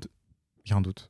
Ont obtenu le droit de vote. 44. Je crois que c'est 44 ou 45. C'est fin de la Seconde Guerre mondiale. 44-45. Merci. Oui, il me semblait que c'était 45, mais peut-être que c'est 44. Mais moi, j'ai 45 en tête. Mais les femmes. Je pense que c'est 45 parce que 44, c'est encore la guerre en soi. Ouais. Donc, oui, mais il me semble qu'il y a un... Enfin, peut-être que c'était dans les débats. J'irai googler, on a la moitié des infos. Franchement, si on est à 1 an près pour Laisse-moi kiffer, c'est bien.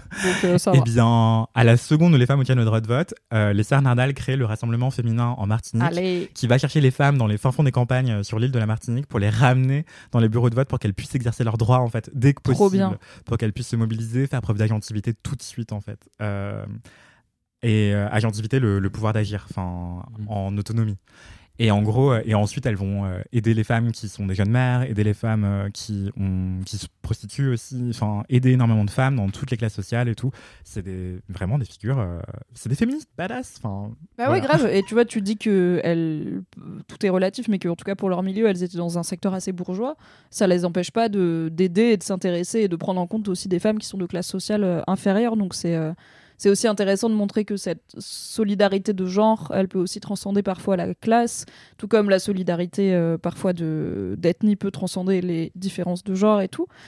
Bah, c'est ça qui effleure le documentaire et qui ne l'approfondit pas justement, c'est que dans la scission entre les Sœurs Nardal et les chantres de la négritude qui sont tous des hommes, bah, y a une question de genre éminente, et en plus de ça, il y a peut-être un enjeu de classe, parce qu'elles sont de classe assez bourgeoise, et eux, ils sont de classe plus populaire, et ça a peut-être joué dans la division, en fait. Oui, peut-être qu'elles représentaient d'une certaine façon le camp opposé, pour eux, parce que si elles sont de la classe bourgeoise et eux de la classe prolétaire, bah, du coup, selon comment tu regardes, par quel prisme tu regardes, là, on n'est pas dans la même équipe, mais là-dessus, on va être dans la même équipe et tout. Mais alors, c'est un truc qui est féministe, mais qui n'est pas lié à la lutte antiraciste, mais j'avais eu la chance de rencontrer Claudine Monteil, qui est une féministe qui s'est battue au MLF notamment, au mouvement de libération des femmes et pour le droit à l'avortement, et qui était très proche de Simone Veil, et qui m'avait raconté quand je l'avais rencontrée que donc elle a lutté au mouvement, pendant les mouvements de mai 68 entre autres, et elle disait en gros pendant mai 68 les femmes se battaient autant que les hommes et militaient autant que les hommes, sauf que quand on rentrait les hommes ils s'attendaient à ce que, sauf que nous on leur faisait des sandwichs en plus après les manifs quoi. Donc on faisait pareil, on faisait autant qu'eux et en plus on faisait la logistique, la gestion, parce que eux après ils fumaient des clopes et ils parlaient de la lutte, mais ils aimaient bien avoir leur sandwich sur la table quand même quoi, et ça c'était pas eux qui les faisaient. Donc déjà ça a été je pense une de mes premières prises de conscience de non seulement on parle peu des luttes féministes dans l'histoire, en tout cas dans le cursus éducatif français, mais en plus, il y a toute une partie des luttes dont on parle, qui ne sont pas spécialement féministes, qui ont existé parce que des femmes ont fait le taf déjà autant que les hommes, et parfois un taf supplémentaire à celui des hommes. Et on ne parle pas des meufs qui font les sandwichs pour les manifestants de mai 68, voilà. Ni des meufs qui font salon pour que les hommes puissent penser la négritude dans un endroit confortable, avec du thé, avec des gâteaux, et avec aussi peut-être cette bourgeoisie qui permet de se réunir, qui permet d'avoir un endroit... Ou peut-être on va aussi être moins inquiété par les forces de l'ordre et tout, parce que t'as la classe qui te protège. Enfin, je ne sais pas, j'extrapole, mais c'est hyper intéressant de voir justement toutes ces intersections et comment ça a fait des figures tout aussi passionnantes, mais un peu plus oubliées de l'histoire, quoi. Que Aimé Césaire, effectivement, qu'on connaît. On connaît davantage, ouais. Mais effectivement, c'est très pertinent ce que tu dis. Après, le truc, c'est que dans le salon, hommes et femmes pensaient ensemble tout ça, et juste on a repris les hommes, quoi. Enfin, c'est assez affligeant. De se rendre compte. Et juste pour vous dire, j'ai checké rapidement, les hommes obtiennent le droit de vote universel en 1848. Les femmes devront attendre 1944 pour l'obtenir, mais c'est en 1945 qu'elles l'exercent pour la première fois. C'est ce que j'ai vu. Parce que en 1944, on n'avait peut-être pas trop d'élections organisées en France. Quoi. On était occupés. Oui, un peu busy. J'ai une dernière question vocabulaire. J'ai remarqué, parce que je me dis que j'ai tiqué, donc peut-être des auditeurs et auditrices aussi, j'ai remarqué que tu dis en hexagone et pas en métropole. Est-ce que il y a un choix politique derrière, ou est-ce que c'est juste un choix linguistique ? Est-ce qu'il y a un truc de, en fait, tu vois, comme on dit Enfin, je sais pas. Est-ce qu'il y a un truc de, en fait, la métropole, c'est pas plus la France qu'ailleurs et du coup, c'est juste un truc géographique, on dit en hexagone plus qu'en métropole, ou est-ce que c'est... Non, c'est une préférence personnelle. C'est un terme politique aussi. C'est en fait, continuer à parler métropole, c'est continuer à penser que les territoires d'outre-mer c'est secondaire. Oui, voilà, c'est ça l'idée. Un peu comme on dit la province, tu vois. C'est ça. Je pense que oui, je me suis pas très bien expliquée. Mais non, en gros, est-ce que dire en métropole, c'est un peu comme dire en province, c'est-à-dire vraiment c'est pas très respectueux pour l'intégralité des endroits qui sont pas Paris. Et du coup, on préfère dire en hexagone, tout comme on va préférer dire en région, par exemple. Que dire en province. Et, enfin, parler de métropole continue de sous-entendre une idée de hiérarchie hyper forte. Okay. Et du coup, parler d'hexagone, c'est refuser cette hiérarchisation, quoi. Ok, bah écoute, je me demandais. Et donc, merci pour ça. C'est bon à savoir. Mais ce que je voulais dire, c'est que, effectivement, il n'y aurait pas eu de négritude sans les Nardal, quoi. C'est ce que montre bien le documentaire. Et en fait, ils ont écrit des textes qui emploient juste pas le terme négritude qui a été. Pointé comme hyper important par rapport à tout ça au moment d'émancipation des peuples noirs, mais elles disaient la même chose en fait, et bien avant elles ne conscientisent pas moins, c'est sûr. Ouais, c'est clair. Et du coup ce terme là il a été écrit pour la première fois en 1935 par Aimé Césaire, c'est pour ça qu'on le considère comme le père de la négritude, mais en fait il avait des marraines, des papas, des mamans, tout ça pour les concepts sociaux. Merci Anthony. Du coup le lien du docu est dispo dans la description du podcast. Absolument. Et si vous avez la flemme de regarder le documentaire ou que vous aimez avoir des compléments ou retrouver plein de notes écrites, en fait, j'ai écrit un article sur le documentaire qui recense tout ce qui est important à retenir, qui est aussi en lien de l'épisode, avec un dicton qui dit au tout début du documentaire, enfin, c'est pas un dicton, mais une phrase que dit Paulette Nardal en créole et qui est trop beau. Et du coup, je l'ai écrit en créole en demandant à ma mère si j'avais bien orthographié, parce que l'orthographe en créole, c'est compliqué. Oui, là-dessus, tu veux pas faire la grosse faute qui se voit comme le nez au milieu de la figure dans un article sur un documentaire sur l'héritage politique de ces femmes. C'est pas le moment où tu veux faire une faute dans... Ligne 2, faute sur un prénom. Boum. Allez, hop. Mais après, les fautes en créole, c'est une langue qui est orale avant tout. Mais oui. Il y a un orthographe académique, mais en fait, parler d'académisme pour le créole, c'est compliqué aussi. Enfin, oui, il y a un peu pareil avec l'arabe quand tu l'écris avec des caractères latins, parce que du coup, il y a beaucoup de pays qui le font, notamment les pays qui ont été colonisés par des puissances occidentales, comme le Maroc, par exemple, qui a été un protectorat français, n'est-ce pas ? Et où du coup, les gens utilisent des caractères latins pour écrire l'arabe au lieu des caractères arabes parfois, genre notamment dans les textos et tout.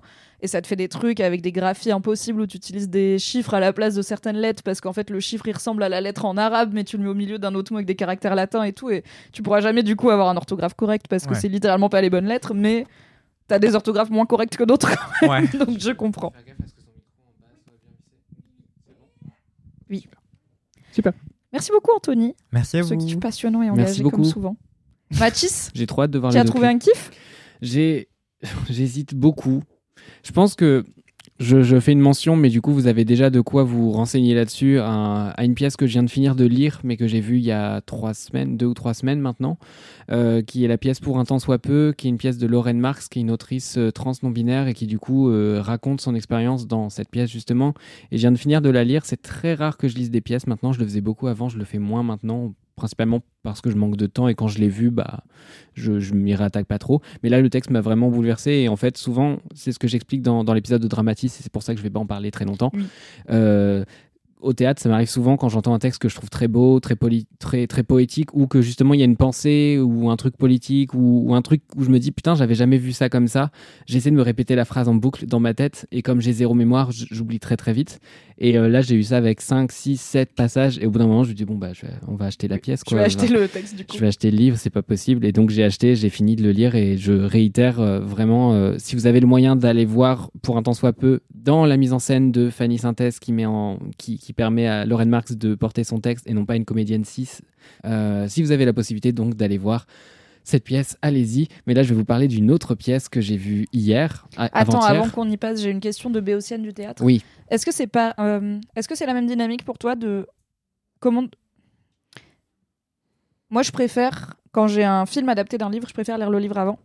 Et ensuite voir le film. Je préfère cet ordre-là parce que quand je lis le livre, mais c'est pas exactement pareil que lire une pièce de théâtre, c'est quand même beaucoup plus romancé, quoi, un roman, dans la construction. Je m'imagine beaucoup plus les choses, et au moins mon imagination elle est sans limite, donc je fais ma première vision qui est dans ma tête, et ensuite je vois le film et je suis là, ah c'est une interprétation, c'est cool. Si je vois le film d'abord et qu'ensuite je lis le livre, j'aurai les images du film dans la tête, j'arriverai pas à être aussi libre dans ma création, tu vois. Et aussi genre Autant quand j'ai vu le film, si c'est un truc avec un peu genre c'est bien de savoir la fin ou quoi, j'ai plus envie de lire le livre souvent parce que je me dis bah je connais la fin, tu vois. Alors que quand je lis le livre, même si je connais la fin, du coup, j'ai trop envie de voir le film et j'ai trop envie de voir comment ils arrivent. Est-ce que pour le théâtre c'est pareil ? Est-ce que des fois tu te dis je vais lire cette pièce avant de la voir parce que c'est plus cool de l'avoir lue et du coup de pas être en attente de l'intrigue mais de juste voir comment c'est mis en scène ? Est-ce que tu te dis je préfère le voir sur scène parce que le texte il est un peu nu et en fait sans l'interprétation, la mise en scène et tout, c'est pas aussi fort ? Je me rends pas compte pour le théâtre comment ça marche, tu vois. Je pense que c'est beaucoup du cas par cas. Là, dans le cas présent, c'est un monologue écrit à la première personne. Donc en fait, tu lis comme tu lirais un roman finalement. Enfin, c'est pas très différent d'un roman fondamentalement dans l'écriture. Il y a même pas didascalie. T'as pas entrée-scène, voilà. Couloir gauche, machin. Et en fait, dans la mise en scène que j'ai vue, c'était finalement très proche du setting d'un stand-up. C'est-à-dire, elle a un micro sur sur un pied et en fait voilà c'est très brut, c'est très à nu et les seuls éléments de mise en scène c'était un seul en scène. Je parle loin. Le seul en scène, c'est déjà un peu du théâtre. Après, moi, j'aime bien tout ce qui est un peu liminaire. Dans ma tête, seul en scène, j'ai un peu l'image one-man show, plutôt stand-up qui est pour faire rire. Il y a des médias qui ont décrit ça comme du stand-up triste et je trouve que c'est pas très loin. Genre, typiquement, ce que fait Anna Gatsby, je trouvais que c'était comparable dans une certaine mesure, c'est-à-dire amener tellement de fond et amener tellement de gravité dans ce qui est dit et tellement. Enfin, des fois, c'est tellement cru que, en fait, c'est pas drôle très longtemps et pourtant, t'as des rires nerveux qui fusent dans la salle. Donc, il y a une dynamique un peu stand-up parfois. Je dirais que pour moi, la diff, c'est que. Mais ça marche pas parce que je pense que spontanément, j'aurais dit le théâtre, c'est de la fiction. Donc, et du stand-up, bien sûr, c'est romancé, mais c'est censé. En tout cas, la promesse du stand-up, c'est souvent un truc de je te raconte ma vie, même si les anecdotes sont peut-être fausses ou récupérées d'autres gens. En tout cas, c'est présenté comme je te raconte ma vie. Mais en fait, il y a de la fiction qui est autobiographique, donc ça marche pas, tu vois. Oui, mais le stand-up, c'est pas un secteur du théâtre ? Bah, moi, j'inclurais ça dedans. Après, j'ai une définition vraiment très large du théâtre. Non, mais si, c'est possible. Je suis pas très calée en genre et en sous-genre de spectacle vivant. C'est marrant, j'avais interviewé Vincent Dedienne sur la question du snobisme de certains humoristes par rapport au théâtre, tel qu'on l'imagine dans l'imaginaire collectif. Mais, il me disait, quand il allait jouer dans les salles en région, les théâtres en région ne savaient pas trop comment étiqueter la pièce qu'il jouait. À ce moment-là, c'était un soir de gala, je crois. Et juste avant, il avait... si je suis seule ce soir ? Non. Oula, j'ai pas le nom des salles en scène de Vincent Dedienne. Ouais, je les ai pas suivis trop non plus. Je n'ai pas cette culture. Alors j'ai un doute. Mais en fait, il a eu un Molière pour chacun de ces deux spectacles. Mais il se passe quelque chose. Ah oui, c'est ça. Avec des pans de suspension. C'est ça. Et en gros, il me disait, en fait, j'étais souvent étiqueté stand-up, alors qu'en fait, c'était pas forcément du stand-up. C'est juste parce que c'est un seul en scène que les gens ils savent pas comment l'étiqueter. Et stand-up, pour le coup, ça renvoie plutôt à de l'humour. Oui, si tu vas en te disant je vais me taper des barres, tu sors, t'es là peut-être remboursé, tu vois. Et en même temps, si tu vas en te disant je vais voir une pièce de théâtre et que du coup, t'imagines des costumes, des décors, des comédiens, des actes 1, acte 2, rentrée côté jardin, côté cour, peut-être tu vas dire aussi remboursé, c'était juste un mec solo avec un micro. Donc c'est effectivement un format un peu. Qui interroge les codes culturels avec lesquels on évolue, mais c'est toujours très intéressant, je trouve. C'est comme, c'est comme tous les trucs de comment tu classes certains films. Est-ce que c'est des comédies ? Est-ce que c'est de l'horreur ? Est-ce que c'est du thriller ? Est-ce que c'est du drame ? T'as de plus en plus des œuvres qui mélangent tout, quoi. Non, c'est joli, les œuvres inclassables. Ouais, c'est clair. Mais j'allais dire que pour moi, stand-up, c'est humoristique. Et seul en scène, c'est juste un format de mise en scène où il y a une personne qui se en scène. Voilà. C'est pas forcément comique. C'est vrai. Très bien. Et pourtant, il y a des blagues, il y a des trucs, mais voilà. C'est liminaire et c'est ça qui est intéressant aussi. Moi, j'aime bien quand ça touche sur la limite. Est-ce que ça joue ? Est-ce que ça joue pas ? Est-ce que ça fait partie du spectacle ? Ça brouille les pistes. J'adore ces trucs-là. Et justement, la pièce dont je vais vous parler là aujourd'hui, elle explore justement ce côté liminaire qui, moi, m'intéresse au théâtre. Cette pièce, c'est Othello. Othello, c'est un peu connu ça, non ? Qui est une pièce de Shakespeare et qui n'est pas la plus connue de Shakespeare parce que justement Shakespeare on le connaît comme le mec qui fait des espèces d'épopées tragiques en mode il y aura 127 actes, des tigres et 3000 comédiens, etc. Au moins. Et voilà, c'est toujours assez énormissime et tout. Et là en fait on se retrouve sur un drame qui est un drame domestique, qui est une tragédie beaucoup plus du domaine du privé. Et qui est une tragédie qui est aussi connue pour avoir un personnage principal, le rôle-titre Othello, qui est assuré par un homme noir dans la plupart des mises en scène. Et en vrai, c'est écrit comme ça aussi. Ce qui est l'occasion pour Shakespeare de lâcher 2-3 dingueries un peu racistes. Hein, donc après, au metteur en scène de voir ce qu'on en fait. Je suis en pleine relecture de Jules Verne, I Feel You. Je suis vraiment en mode « Ah ouais. Hey, oh, ah, ok !» Et sachant, pour caler tout le négatif maintenant et vous dire après ce que le metteur en scène en a fait, qu'il est aussi question de féminicide dans cette pièce. Forcément, qu'est-ce qu'on en fait et qu'est-ce qu'on fait quand le personnage il te lâche des dingueries qui sont façon de la rhétorique crime passionnel, quoi. Voilà. Il y a des trucs intéressants là-dessus qui sont là dans le texte. Et en fait, la question, c'est qu'est-ce qu'on en fait quand on adapte. Donc, la question de l'adaptation de classique, c'est un truc que j'ai déjà vu avec le Don Juan de David Bobet, auquel j'ai consacré un épisode de Dramatis. Je vous jure que c'est pas de l'autopromo. Je parle vraiment d'Othello parce que ça m'intéresse et que du coup, ça fait écho à des questionnements que j'ai eu d'autres fois. Et en fait, y a un truc qui est intéressant à faire, c'est que t'es metteur en scène, donc tu gères toutes les questions évidemment de décor et tout qui sont en lien avec la scénographie. La scénographie qui est vraiment une conception d'espace, on va dire. Mais dans la mise en scène, tu diriges aussi le jeu, évidemment. Et donc, quand il y a une dinguerie raciste qui est dite par un personnage à un autre, il suffit de faire réagir d'autres personnages avec des expressions du visage. Et en fait, tout le monde comprend que c'est pas OK. Ou il suffit de ne pas choisir de faire, par exemple, un jeu comique quand il est question d'un truc horrible, pour qu'en fait, tout le monde comprenne que ce qu'il joue est grave. C'est pas grave de porter des propos problématiques sur un propos. Après, la question, c'est qu'est-ce qu'on en fait et qu'est-ce qu'on fait du rapport d'empathie qu'on a à ce personnage. Oui, l'idée, c'est pas de faire des œuvres où tout le monde est consensuel, mais non, d'accord, et etc. Parce que la vie n'est pas comme ça. Mais non, tout comme dans la vie... Quand quelqu'un dit un truc raciste, il y a une grosse différence entre rire avec lui et lui montrer que socialement c'est pas accepté et qu'on n'est pas dans sa team. Ouais. Et c'est un peu pareil au théâtre. Tu peux mettre le public dans un état différent selon comment les personnages réagissent, quoi. Absolument. Et du coup, c'est une pièce que j'ai été voir. Ça faisait assez longtemps que j'avais pas été à l'Odéon et pour le coup ça passe assez longtemps, donc celles et ceux qui sont à Paris jusqu'au 22 avril vous pouvez le voir, ensuite ça passe à Grenoble et après Toulon-Toulouse pendant le mois de mai et après à Châtenay-Malabry. Je me souviens plus du nom de Vlad. Je suis né là-bas. Mon gars, vraiment, je connais 3 villes dans le monde. Enfin, Kalindi n'est plus là pour toute la géographie. Je suis né là-bas, c'est super, c'est en région parisienne. Bah voilà. Très bien. Super. Et bah voilà. Et du coup, donc cette pièce-là, ce qui est intéressant, c'est que t'arrives et il y a un décor qui est en vrai assez moche. Et en vrai, je sais pas si c'est délibéré ou quoi, mais... Ça me fait toujours un peu peur dans le sens où on aime bien avoir des trucs un peu esthétiques, etc. Sauf que là, c'est un décor qui va vraiment se transformer, qui est vraiment mobile et qui va accompagner l'histoire. Et accessoirement, c'est un truc que j'aime bien et que je valorise beaucoup au théâtre. C'est un décor qui a du sens.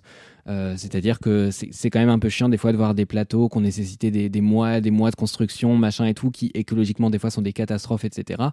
Et qui en fait sont un peu là pour faire beau, tu vois. Enfin, il y a des fois où tu dis que t'aies mis ton rideau de 17 mètres ou que tu l'aies pas mis, ça change pas grand-chose au schmilblick. Les écrans. Oui, ça, les écrans, voilà. 4, quoi. Ouais, pourtant, t'es un 2002, tu devrais être très écran, métavers... Les écrans théâtre, c'est un vrai sujet. Les écrans au théâtre, c'est vraiment... On essaie de faire moderne, donc on a mis des écrans partout. C'est une vraie tendance, quand vous allez voir des pièces de théâtre, beaucoup dans le théâtre public quand même, de filmer les acteurs en direct et de retranscrire sur écran. Des fois, ça a de l'intérêt. Il y a des metteurs et metteuses en scène qui font ça bien. Et puis, il y en a d'autres qui en ont fait leurs pattes. Et moi, je ne suis pas du tout client, personnellement. Enfin, mais donc, l'idée, c'est... Question, encore une fois, de BECN. L'idée, c'est pas juste que les gens du fond, ils voient mieux. Comme dans les concerts où tu as des gros écrans pour zoomer. On s'en fout des gens du fond. C'est une proposition de mise en scène, quoi. Oui. Okay. Vraiment, je ne connais pas un seul metteur en scène qu'on a quelque chose à foutre de la personne qui a payé sa place moins cher que les autres. Peut-être parce que cette personne avait moins de moyens, et se dire comment elle va voir. Ça, c'est vraiment un sujet qui m'énerve beaucoup, surtout dans les théâtres à l'italienne, qui sont les théâtres ronds, où t'as les balcons, le paradis, le poulailler. Oui, t'as vraiment des gens qui sont non seulement loin, mais loin, en haut, derrière un poteau, de gauche, quasiment parallèle à la scène, où vraiment, ils doivent se pencher, se contorsionner pour voir... à peu près de 3/4 profil et pas complètement de profil. Exactement. Et là, il se trouve que j'étais très bien placé parce que c'est la possibilité d'avoir une invitation presse, c'est aussi la possibilité de bien voir et d'être au milieu des vieux, ce qui est assez drôle quand tu as un discours pour la manifestation contre la réforme des retraites où le public applaudit un petit peu moins dans ta zone, bizarrement. Je sais que tu as des livres pour toute la zone. De ouf, genre vraiment ça, ouais. Il n'était pas très content. Mais du coup, voilà, donc on a ce décor. Et en fait, ce décor, il est fait de bâches transparentes plastiques et d'espèces de palettes en bois. Au début, il y a 2 grosses palettes qui ressemblent presque à des bateaux qui sont suspendus des 2 côtés de la scène. Et en fait, ce qui est intéressant, c'est que pendant le texte, elles vont vachement évoluer, vachement bouger et presque suivre l'évolution des personnages. Parce que du coup, c'est une pièce où les personnages évoluent beaucoup, parce que l'histoire, elle est assez simple. C'est donc ce général Othello, qui en gros est fou amoureux de Desdémone, qui est la fille d'un sénateur, drama. Ils sont dans leur relation d'amour fou, machin et tout, et lui, il est conseillé par un type qui est globalement Jean Fourbe, qui s'appelle Iago. Et Iago, on connaît, on a parlé d'Aladdin, attends. Voilà, Iago qui est un conseiller un peu pour tout le monde. Et en fait, il manipule tout le monde pour arriver à ses fins. Et globalement, son goal, c'est de détruire Othello et de détruire son couple et... nous détruire beaucoup de choses. Et comme c'est Shakespeare, bah, y a de l'ironie tragique toutes les deux lignes, donc il te balance des trucs en mode « Ah ah, je suis l'homme le plus honnête du monde » et l'autre est en mode « Oui, je te fais confiance » et vraiment il y a un mini silence et t'as... Voilà, tout oui. Le temps, Shakespeare. Et du coup, donc... c'est on l'équivalent de l'époque des regards caméra dans The Office. Un peu, ouais. En vrai, c'est grave ça. Laissez ici un blanc. Shakespeare aurait pu réaliser The Office, moi je le dis, voilà. Ça aurait été banger. Shakespeare à l'écriture de The Office. Mon gars, ça aurait été sournois. J'aurais trop aimé. De ouf. Et donc, ce qui est intéressant, c'est que on va avoir le personnage d'Othello qui va peu à peu sombrer dans la folie, qui est complètement manipulé par l'autre. Et il y a tout un jeu de faux-semblants, des impressions, d'une fausse transparence. Et là, les bâches font sens. Et là, le côté chantier des palettes est intéressant aussi. Et en fait, les palettes aussi, ça fait des effets d'ombre qui sont sympas. Et en fait, quand tu les fais tourner, etc., et qu'en même temps, tu as des lumières stromboscopiques partout, tu commences à être genre giga du père, même sur le décor. Et il joue beaucoup, typiquement dans la mise en scène, avec... ce côté un peu on se perd dans l'espace mais on se perd aussi dans le temps, et du coup le fait d'avoir un décor mobile pour ça, c'est encore mieux. Et il joue même sur le rythme. Typiquement, il y a une scène comme ça où j'ai trouvé ça très marquant, où en fait le personnage est en train de regarder, donc Othello est en train de regarder vers le lointain comme ça, et en fait il y a Iago qui arrive derrière lui et il se retourne à un moment, la lumière s'éteint et en fait la lumière se rallume et ils refont exactement la même chose, et ils le font plusieurs fois comme ça, et t'as un espèce de truc où c'est une crise paranoïaque. Ouais, c'est un peu ça. Enfin, c'est un peu genre... Dans la matrice, quoi. T'es là en mode... OK. Ton micro-bug. Ah. C'est le bug dans la matrice. C'est le bug comme dans la matrice. Comme ce micro qui bug. Absolument. Où tu vois la même scène se répéter encore et tu te dis, OK, c'est quoi les micro-différences, combien de temps ça va durer et tout. Et du coup, c'est dans ce genre de moment et dans ce genre d'espace que tu vois la marge de manœuvre qu'a un metteur en scène, une metteuse en scène. Le metteur en scène en question, c'est Jean-François Sivadier, pour en fait exprimer une vision sur une œuvre, exprimer une vision sur un classique. Et sachant qu'au théâtre, il y a une team qui est en mode on ne touche pas au classique, on le joue le plus près possible de ce qu'on imagine être la réalité de l'époque. En vérité, si on voulait faire du Shakespeare selon la réalité de l'époque, il faudrait que les gens dans le public ils se battent, que la lumière soit encore allumée, que ce soit le bordel et qu'il y ait de la prostitution dans le public. Donc voilà, est-ce qu'on veut jouer le jeu ou pas? J'aurais pas une mauvaise soirée non plus, quoi. Et donc, là, on a une vision qui est un peu plus... qui a quelques références à la pop culture, qui a quelques chansons françaises qui sont interprétées en même temps pendant le truc, et puis du jeu qui est franchement assumé comme comique parfois, parce qu'en vrai Shakespeare c'est assez drôle oui, c'est ça. Quand on pointe les trucs, on se tape des barres, quoi. C'est voulu, c'est pas à se pisser dessus. Non, pas tout Shakespeare tout le temps, mais il y avait quand même beaucoup de caustiques et de vannes dans... Mais il y a des vannes, il y a de l'esprit, et puis il y a vraiment de l'ironie tragique des fois qui est genre grosse, quoi. Genre c'est quand même gros, hein, cette histoire. Mais c'est pas mal à suivre, et du coup je me suis pas ennuyé un seul instant, alors que ça dure 3 heures. C'est vraiment très très bien porté. Et on a notamment ce duo de comédiens qu'on voit le plus, parce que c'est Shakespeare, donc les personnages masculins sont quand même au premier plan. On a évidemment Othello, qui est interprété par Adama Diop, qui était déjà à l'Odéon l'année dernière avec La Cerisée, aux côtés d'Isabelle Huppert. Et on a aussi j'ai un doute sur son nom, Nicolas Bouchot, je crois que c'est Nicolas Bouchot, qui est un des comédiens fétiches a priori de Jean-François Sivadier, et en fait il joue Iago, et en fait il y a une alchimie entre les deux personnages, ils se renvoient à la réplique, c'est assez génial à voir, quoi. Il y a une relation je trouve que ça se voit quand les comédiens savent qu'ils sont vraiment en train d'interagir, et du coup tu sens qu'il y a un truc très fort qui se passe sur scène, tu vois. Exactement. Sans vouloir abuser des métaphores culinaires Matisse. Trigger warning, métaphore culinaire. C'est-à-dire comme des tensions actives dans une bonne formule cosmétique. Absolument. Écoutez, Matière Première, saison 2. J'ai hésité entre les deux métaphores. Évidemment. Je me suis dit, je vais prendre la plus accessible. Je t'ai vu hésiter. Donc voilà, Othello, ça passe au Théâtre de l'Odéon jusqu'au 22 avril, et c'est l'occasion de vraiment découvrir un Shakespeare qui n'est pas le plus difficile en termes de compréhensibilité, qui n'est pas le plus facile en termes de thématique, attention à vous, parce qu'encore une fois, trigger warning au théâtre, vrai sujet. Hein. Oui, et puis après, tu vois, Roméo et Juliette et tout, Shakespeare, il y a du tragique, il y a des drames, il y a des choses horribles qui se passent dans Shakespeare, je pense.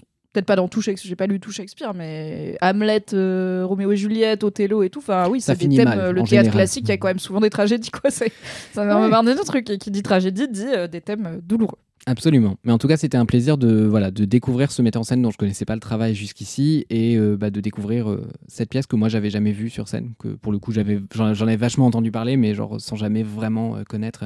Et je suis content en vrai assez souvent c'est ce côté de JOMO que je peux avoir par rapport au théâtre. Joy of missing out. Absolument. Rappelons-le, c'est quand on est content de pas faire un truc, d'annuler un truc, de pas aller à un bail, de rater une sortie. On est là, et tu sais quoi ? Voilà. Je regrette même App. J'ai rien foutu à la place et c'était super. J'ai ce truc rétrospectif de je suis content d'avoir loupé par le passé d'autres trucs ou de pas avoir tout lu ou de pas machin et tout parce qu'il me reste tellement de trucs à découvrir. Et genre à chaque fois je m'en émerveille parce que plus j'apprends de trucs sur le théâtre, je suis en mode putain, ah mais ça, mais du coup tel auteur je connais pas trop donc j'ai cherché et tout. Et puis je cherche et ils sont en mode oui, bah son style est comparable à machin, machin, machin. Et puis tu connais ni machin, ni machin, ni machin. Donc bah tu vas chercher et puis du coup t'as encore plein de trucs à creuser et c'est trop bien parce que tu tires la bobine et en fait ça s'arrête jamais. C'est beau l'art quand même. Et ça, c'est un bonheur et ça te permet aussi te réconcilier avec le fait de justement louper. Tu dis c'est pas grave, ça s'arrête jamais.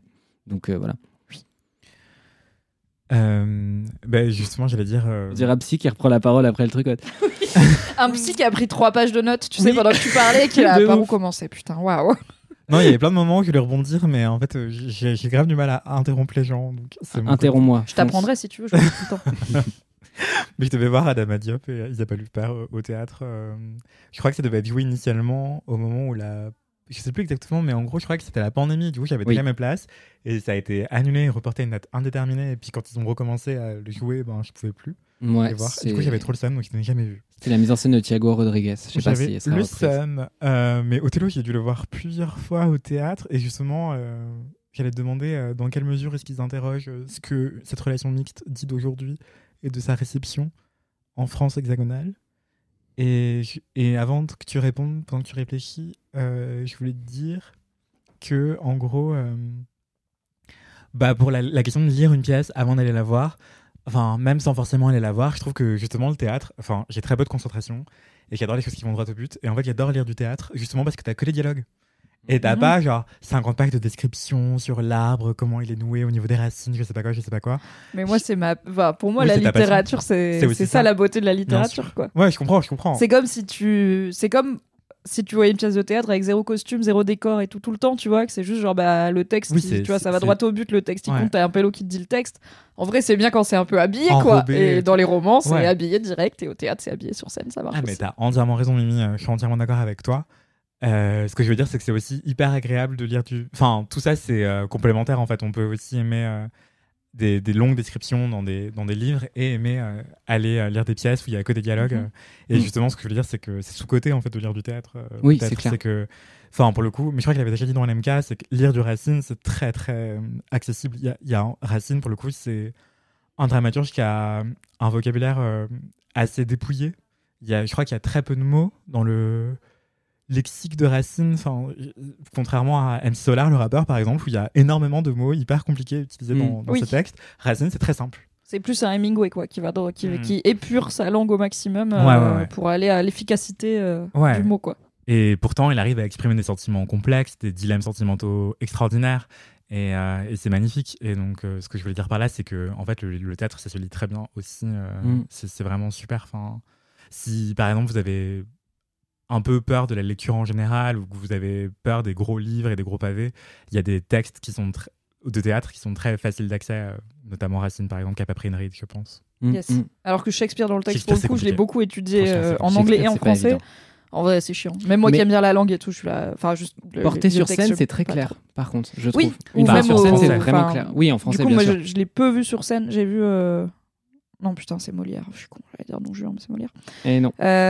J'ai vu un Shakespeare, je sais plus lequel, sur scène dans la Drôme, mais j'ai vu Roméo plus Juliette de Baz Luhrmann avec Leonardo DiCaprio. Avec le texte original de Shakespeare. Ouais. Le plus beau Leonardo DiCaprio de sa carrière, je ne veux rien savoir. Ouais, les chemises hawaïennes, on n'en peut plus. Qui reprend le texte de Shakespeare dans le texte, mais qui le transpose à une époque moderne et qui est... Alors, je le savais pas, donc c'est un choc au début. Attends, j'étais vraiment là. Le texte, c'est le texte de Shakespeare dans le texte, ils l'ont pas modernisé. Donc t'as vraiment des gars avec des guns et des chemises hawaïennes qui sont là, vous me jetez votre gant, messire, eh bien je vous jette mon gant à mon tour. Et t'es là, quoi. Vraiment, quand tu sais pas, il y a des hélicos, il y a des voitures de flics et les gars ils se parlent comme ça. Mais ça marche tellement bien. Au bout de 10 minutes, t'es dans l'aventure, ça part, quoi. Meilleur film de Baz Luhrmann, genre vraiment il s'est jamais dépassé depuis. Je suis d'accord. Du coup, la question de est-ce que cette relation métisse entre Othello ou mixte, je sais pas comment, quel est le terme, entre Othello et une femme blanche, si j'ai bien compris. Oui, Desdémone est blanche. Est-ce qu'elle est interrogée dans cette version de la pièce en fait, dans la France de 2023, quoi. Oui, elle est pointée dans le texte et en fait le rapport est quand même assez clair. Déjà, je trouve qu'elle est contrebalancée par un truc dans la distribution, c'est que le casting n'est pas entièrement blanc à part Othello, ce qui est, je pense, la distribution classique qu'on peut voir au théâtre. Là, il y a un autre personnage féminin qui est d'ailleurs masculin à un autre moment de la pièce, qui est interprété par Gisca Calvanda, qui est une actrice qui jouait dans Divine. Je ne sais pas si vous vous souvenez, il y avait une meuf qui était un peu la grande sœur, quoi, dans les relations, on va dire. Je ne sais pas comment expliquer ça, je ne me souviens plus exactement du scénario de Divine. Il y a un groupe de jeunes filles dans Divine, et du coup, il y avait la go qui avait réussi un peu tu vois, et qui était plus friquée, etc., et qui était un peu en mode difficile à impressionner, mais une fois que tu la connaissais, tu pouvais monter les échelons, tu vois. Yes. Du coup, il y avait ça dans le film de Ouda Ben Yamina. Et donc voilà, le fait d'avoir cette actrice-là sur scène, déjà, bah, je trouve que ça pousse à à moins s'hyper focaliser sur « Ah, c'est le noir de la pièce », tu vois, ce qui peut vraiment, vraiment être le problème. Et puis par ailleurs, je trouve qu'il y a plusieurs moments où quand ils disent des trucs genre « il est noir comme la suie » ou des trucs comme ça, il y a toujours un personnage, toujours un truc qui fait un regard un peu en mode « what ?» Et après, sur le couple spécifiquement, je suis pas sûr que ce soit giga pointé. Je sais juste que le sénateur qui est le père du coup de Desdemone, qui fait un giga scandale par rapport au fait que sa fille puisse se marier avec lui, tu vois. Juste après avoir fait son gros scandale sur le mariage, machin, son texte se change et le costume qu'il met, après ça fait cohérence avec les autres personnages, mais sur le coup le costume qu'il met, ça ressemble vraiment à un costume colonial et du coup c'est hyper, enfin ça rend tout ce qu'il a dit avant genre teinté de racisme alors même que c'est pas dans le texte, tu vois ce que je veux dire. Du coup il y a des sous-entendus à des moments où ça joue sur des références de notre imaginaire comme le costume colonial sans verbaliser plus que ça. Ouais, mais du coup, limite, ça te prend par la main en tant que spectateur. Genre, regardez là, il a une anthraciste, quoi.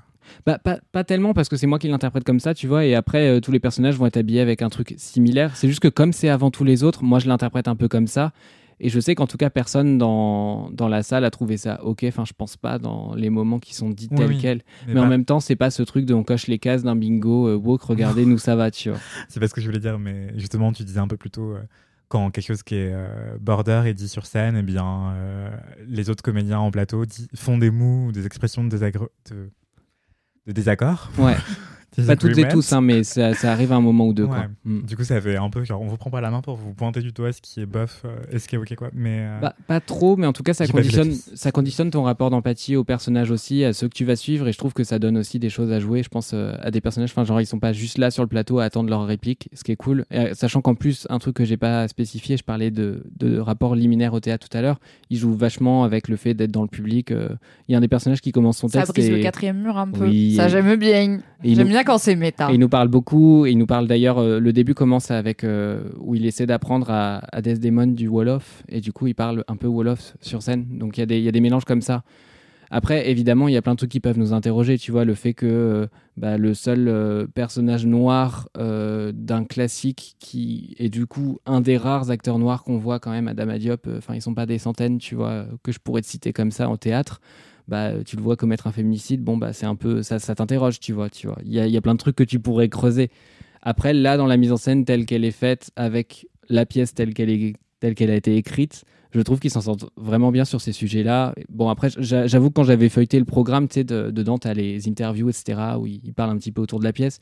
Ils citaient un peu du Despentes, ils citaient du Louisa Yousfi aussi, qui est la meuf qui avait écrit « Rester barbare », je ne sais pas si ça vous parle, qui était un livre qui parlait justement du fait que... Louise Poeta sur Twitter peut-être que c'est ça, je ne suis pas sûr. C'est elle ? Je pense, ouais. Louisa Yousfi ? Je suis si peu cultivée. Mais j'ai hâte de mon kiff qui est extrêmement nerd comme très peu. Mais du coup, voilà, pour conclure brièvement, c'est une meuf qui réfléchit vachement au côté...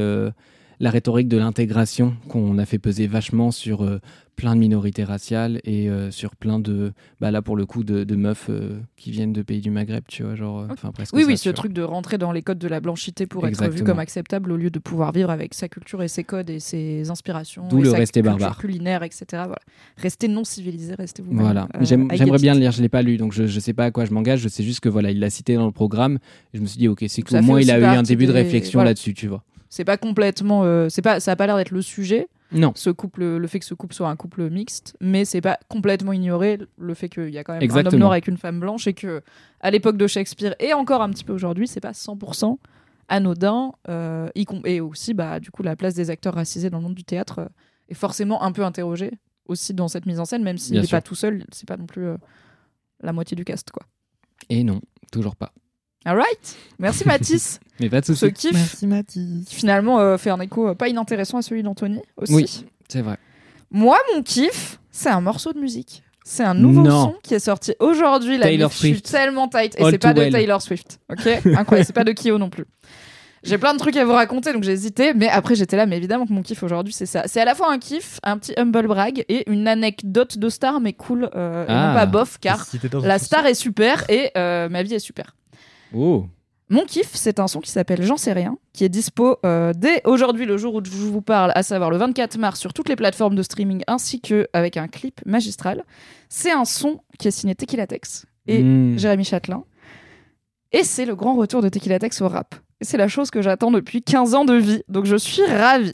Qui peut le faire aussi bien que Tech? J'en sais rien. À part quelques Américains, peut-être, et encore. Vos rappeurs ont des tronches de cake, ma musique à moi. Pour le point contexte, Tequila Tex, c'est un artiste musical français qui s'est fait connaître dans les années 2000 en faisant partie d'un groupe, d'une mouvance qu'on appelait à l'époque le rap alternatif, qui est un terme pas ouf, puisque donc, dans les années 2000, il y a eu une petite mouvance de rap qui, dans sa construction, était un peu différente du rap le plus mainstream de l'époque, on va dire, le plus commercial. Donc, pour rappel, dans les années 2000, je sais pas, le gros rap français. Alors, il y a Diams qui commence. En gros, moi, je suis au collège. Donc, je suis au collège-lycée. Donc, j'essaye de me rappeler de ce que j'écoutais au collège-lycée.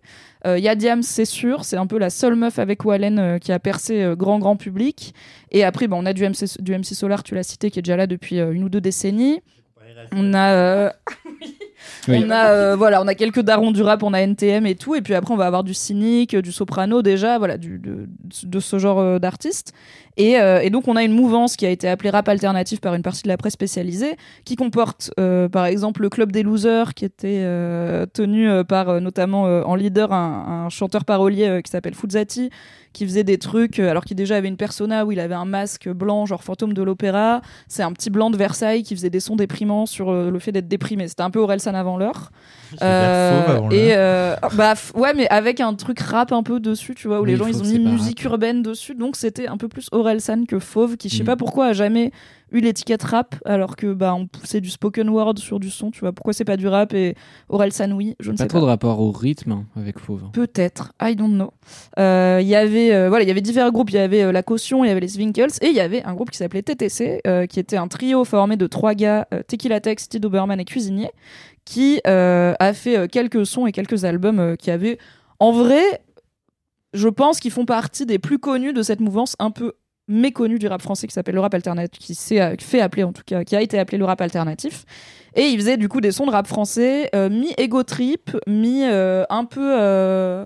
un peu blanc dépressif, et moi j'aime bien, on va pas se mentir. Ils ont mon son préféré de TTC, c'est leur son le plus déprimant qui s'appelle Bâtard Sensible et qui est, je trouve, très touchant, qui fait partie de l'album éponyme Bâtard Sensible. Et ils ont notamment été très connus parmi toute une génération d'ados, je pense, via Girlfriend, qui était un titre très provoque, qui commence en disant « J'aime les chattes, quand je rentre dans la boîte, j'ai la trique ». Voilà, donc on est aussi sur une période où le rap et la culture en général et la société en général n'est pas extrêmement woke. Mais alors, je peux vous dire que Mimi de 15 ans, elle s'ambiançait comme pas permis sur TTC et sur plein de groupes divers et variés de cette mouvance qu'on appelait le rap alternatif. J'aimais beaucoup. Avec le recul, je suis là. Est-ce que c'est woke ? Non. Est-ce qu'il y avait beaucoup de gros sons de l'époque ou même d'aujourd'hui qui le sont ? Non plus. Est-ce que c'est le pire ? Non. Et est-ce que je danse toujours dans ma douche en écoutant Dans le club de TTC ? Oui, toute la vie. Voilà, j'ai fait la paix avec le fait de ne pas consommer que de la culture déconstruite, car sachez-le, il y en a peu, et quand j'avais 13 ans, il y en avait encore moins. C'est quoi le rapport entre Yel et Tequila Tex ? Alors, le rapport, c'est que Yel, Je veux te voir de Yel, le son culte, c'est un clash à Cuisinier de TTC. Cuisinier, c'est quoi ta position favorite ? Et Cuisinier de TTC, c'est le cousin de Tequila Tex de TTC.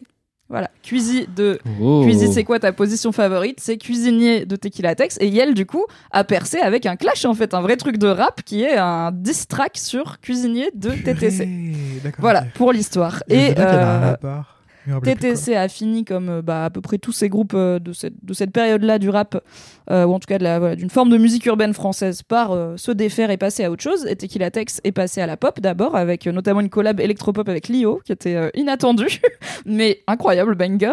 Et maintenant, il est DJ et il mixe notamment beaucoup de house, beaucoup d'électro variés, je crois un peu de techno. C'est là où on arrive à... Je connais pas vraiment. Il fait des boiler room et des trucs trop cool de DJ que je comprends pas. Ça dit pas grand-chose du style. Ça peut être de la techno, de la house, ça peut être de l'acide, ça peut être plein de choses, les boiler rooms. C'est un type de soirée en général. Qui peuvent en plus, c'est souvent des partenariats avec d'autres soirées. Boiler room, c'est juste que ça va être filmé et cher en général. Alors, je sais que c'est filmé parce que du coup, je les ai regardés sur YouTube avec mon mec qui s'y connaît beaucoup plus en électro. Donc, Tequila Tex, c'est tout ça. Et en fait, il a arrêté le rap il y a quasiment 20 ans maintenant. Et il a toujours été très clair sur... Moi, je suis pas un rappeur, je suis pas un artiste de rap. En plus, même quand il faisait quelque chose qui s'apparente au rap, il a toujours eu une façon assez atypique d'en faire. Parce que Tequila, il jouait sur le fait d'avoir... Il poussait sa voix hyper aiguë. Donc, il avait une vraie voix de canard dans ses raps. Et il faisait de l'ego trip, mais avec...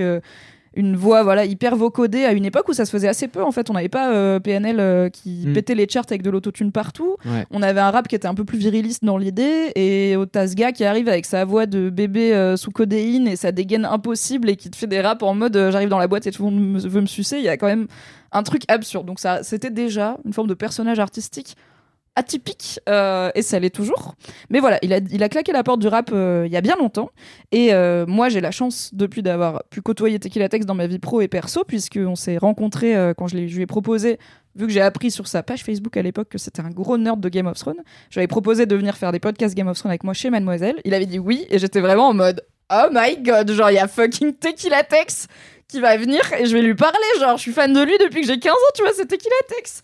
Et je me souviens que la première fois qu'il est arrivé chez Mad, il avait sonné, je lui avais ouvert et il m'avait dit salut c'est Julien, et j'étais là non, jamais dans ma tête tu seras Julien, genre tu t'appelles pas Julien, t'es Tequila Tex, ça n'a pas de... Tu l'appelles comment du coup en privé? Je l'appelle Tequi.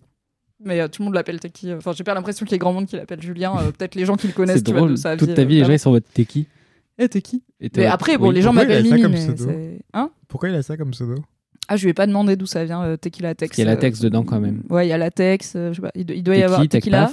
Ouais. Tequila, la Tex, Tequila Tex, I don't know. Il doit l'avoir dit quelque part, mais j'ai la moitié des infos. Et donc j'ai eu la chance de me mettre à côtoyer Tequila Tex professionnellement et personnellement, puisque après les récaps rigolos, les débriefs de Game of Thrones, il est venu dans ma vie d'indé et chez moi cette année pour faire tous les débriefs de House of the Dragon. Donc tous les mardis j'avais Tequila Tex sur mon canapé et à chaque fois il y a quand même un petit côté genre putain c'est quand même absurde quoi. Genre je l'écoutais dans le bus pour aller au lycée et maintenant il est sur mon canapé à manger mon tempura de poisson en parlant de bouquins que je lisais déjà quand j'étais au lycée et que j'écoutais ses sons dans le bus. Donc il y a un peu un côté genre c'est là où on arrive à humble brag anecdote cool de star, c'est quand même je suis là ça va. Et moi j'ai toujours dit à Tequi, je lui ai toujours dit en vrai. Et j'ai beau être une grosse féminazie, wokiste, tout ce que tu veux. Moi, j'aimais trop quand tu faisais du rap. Et si un jour tu te remets au rap, franchement, je serais contente. Et il m'a toujours dit, arrêtez de me casser les couilles avec ça. Je ne veux pas refaire du rap. Ça a même pas été une période qui compte tellement artistiquement. Enfin, genre, je me suis jamais dit, je vais être rappeur, tu vois. Et je fais de l'électro et c'est trop cool. Et si tu veux écouter mes sons, viens me voir mixer. Et je suis là, on bat un peu les couilles des gens qui mixent, no offense. Donc oui, je peux venir, mais j'aimerais bien que tu refasses du rap. Et un jour, du coup maintenant je peux vous en parler, il y a quelques mois, il est venu chez moi, il était là, Mimi, je fais oui. Il m'a dit j'ai fait un son de rap, j'étais là non. Quoi ? Tequila Tex a refait un son de rap avec Jérémy Chatelain de la Starac, le même Jérémy Chatelain auquel vous pensez, qui fait beaucoup de trucs en plus d'être Jérémy Chatelain de la Starac, mais pour la plupart des gens c'est attends, Jérémy Chatelain de la Starac ? Oui. C'est comme Georges Alain quoi, c'était obligé de préciser. Mais oui. Quoi ? Pas, demande dans ton micro vraiment. Mais non, mais du coup, j'assume pas de le dire dans le micro. Oui, c'est pas le pote de Léna Situation qui s'habille en couleur ? Tu sais, je regarde pas YouTube parce que je suis très vieille. Moi, je connais un pote de Léna Situation, c'est Marcus. Mais du coup, c'est pas lui parce qu'il s'appelle Marcus. Non, mais je vais googler Jérémy Chatelain. Oui, je suis en train de le faire aussi.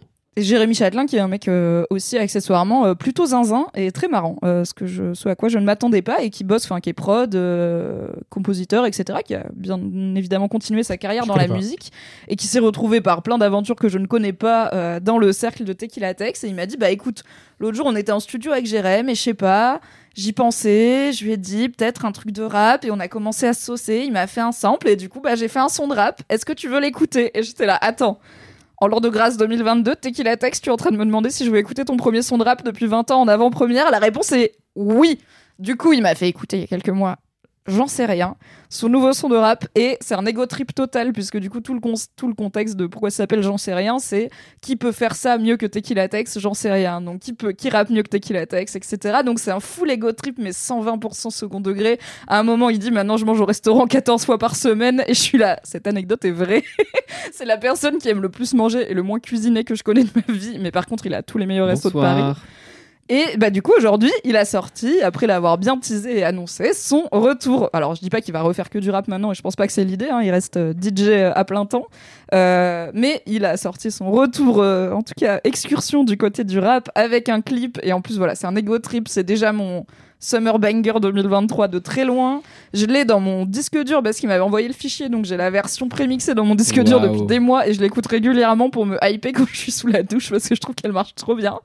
Et je suis trop contente que Tequila Tex revienne au rap, et je trouve qu'il y a un truc aussi un peu touchant de... Il a fait tout un rejet de cette période, et finalement, enfin de cette période et de ce genre. Il aimait pas trop aussi ce qui avait pu être accolé, tu vois. Il est là. En fait, je suis pas hyper fière de certains des sons que j'ai fait à l'époque. Enfin, c'était quand même hyper misogyne, et enfin c'est du rap sexiste comme voilà, comme l'art l'est parfois. Hein. C'est pas pire que d'autres, mais c'est pas mieux que d'autres. Ça, je suis d'accord. Oui. Et donc il était là. Limite, des fois, ça me fait chier qu'on me reparle de ça en interview, parce que j'ai pas envie d'être le mec qui a fait une chanson en 2005 qui disait j'aime les chattes, tu vois. J'ai un peu grandi depuis, et j'ai rapport aux femmes qui est, je pense, plus apaisé et respectueux, donc c'est pas trop ce pourquoi je veux qu'on se souvienne de moi. Et en fait c'est cool de voir qu'il a fait la paix avec aussi ce genre musical, qu'il a vu qu'il pouvait y refaire des trucs et y remettre sa patte dans un style qui lui ressemble à qui il est en 2023.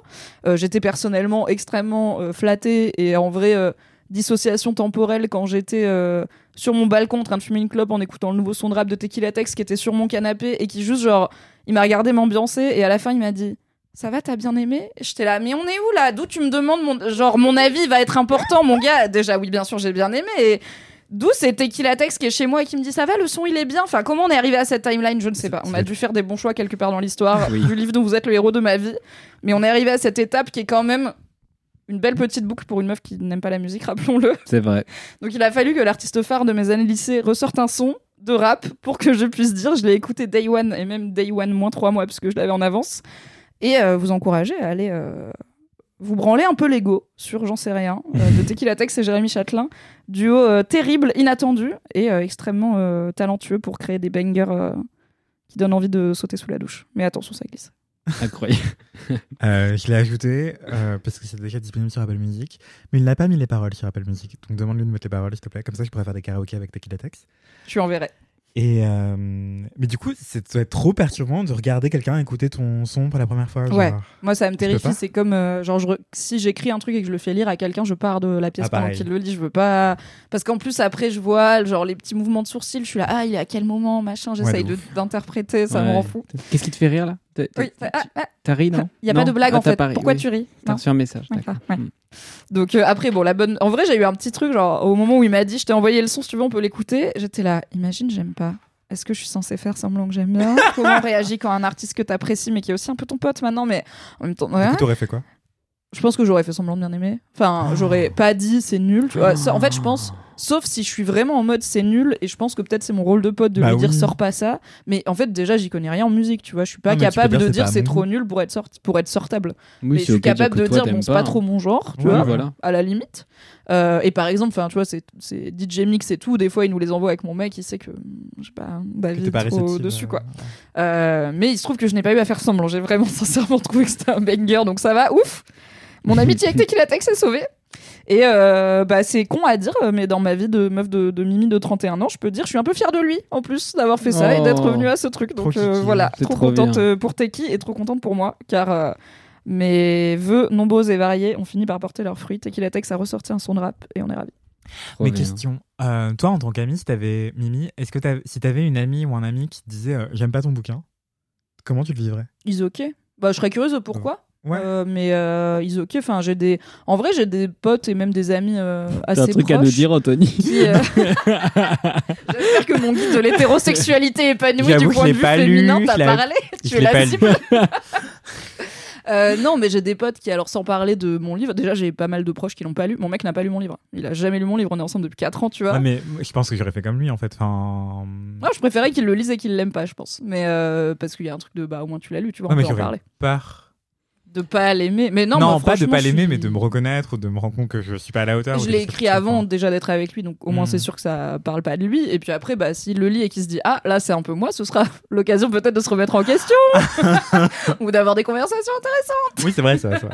Non, mais au-delà de ça, tu vois, j'ai des potes qui ont pas, notamment quand je suis arrivée chez Mad et tout, j'ai des potes qui ont pas vibé de fou. Alors pas forcément avec l'aspect féministe et tout, parce que là c'est un autre problème, mais avec ce que j'écrivais, avec ce que je produis, tu vois, j'ai des potes, Mérica Prigolo, ça les fait pas marrer, j'ai des potes qui écoutent pas mes podcasts ou qui les aiment pas, bah, c'est pas grave. Oui. Quoi. Je dis ça parce que tu venais de dire mon amitié avec Tequila Tex est sauvée, j'aime bien son nouveau son. Non, je pense pas qu'il m'en aurait voulu, mais moi j'aurais été. En plus, comme tu vois, ça fait littéralement des années que je suis là, vas-y, refais un son de rap, imagine, il le fait, je suis là, non, pas comme ça. C'est nul. C'est horrible. Puis bon, vraiment, encore une fois, qui suis-je pour parler? J'écoute 3 sons tous les 10 ans. Je suis là, non, je pense que c'est pas bien. Justement, t'es une curatrice de luxe. Ah ouais, curatrice niche, hein, vraiment. On va avoir une playlist avec un son et c'est genre le top des années 2000. Et genre, c'est ça, et c'est dernière danse de bien Kyo. Depuis 2000 et genre Girlfriend de Tequila Tex. Donc écoutez, un éventail musical assez large. C'est vrai. Est-ce que c'est la fin de cet épisode de 2 heures? Bah, c'est la fin de cet épisode. Ah, le rire nerveux d'Anthony Vincent. 1h56. Hein, ouais. C'est vendredi, il est 18h47. Je pense qu'il est le temps de dire bon week-end à l'équipe de Laisse-moi kiffer. Et non. Courage pour le travail. Merci. Des bisous. Merci les LMK. Cher LMK. Merci à Kalindi qui est là dans votre cœur et qui vous dit à bientôt. Et qui a laissé sa flûte que je vais laver comme chaque semaine. Évidemment, sa flûte qui n'est pas l'instrument mais un verre. Ah oui, voilà. J'ai bugué. Dans lequel il y avait de l'eau et non du champagne. Elle parle si fort dans que son savoir résonne encore dans cette pièce, finalement. C'est vrai. Parce qu'elle était encore parmi là. C'est vrai. Parmi nous. Allez, c'est le week-end. Ouf. Des bisous, les LM Cœur. À la semaine prochaine. Bye bye. Salut.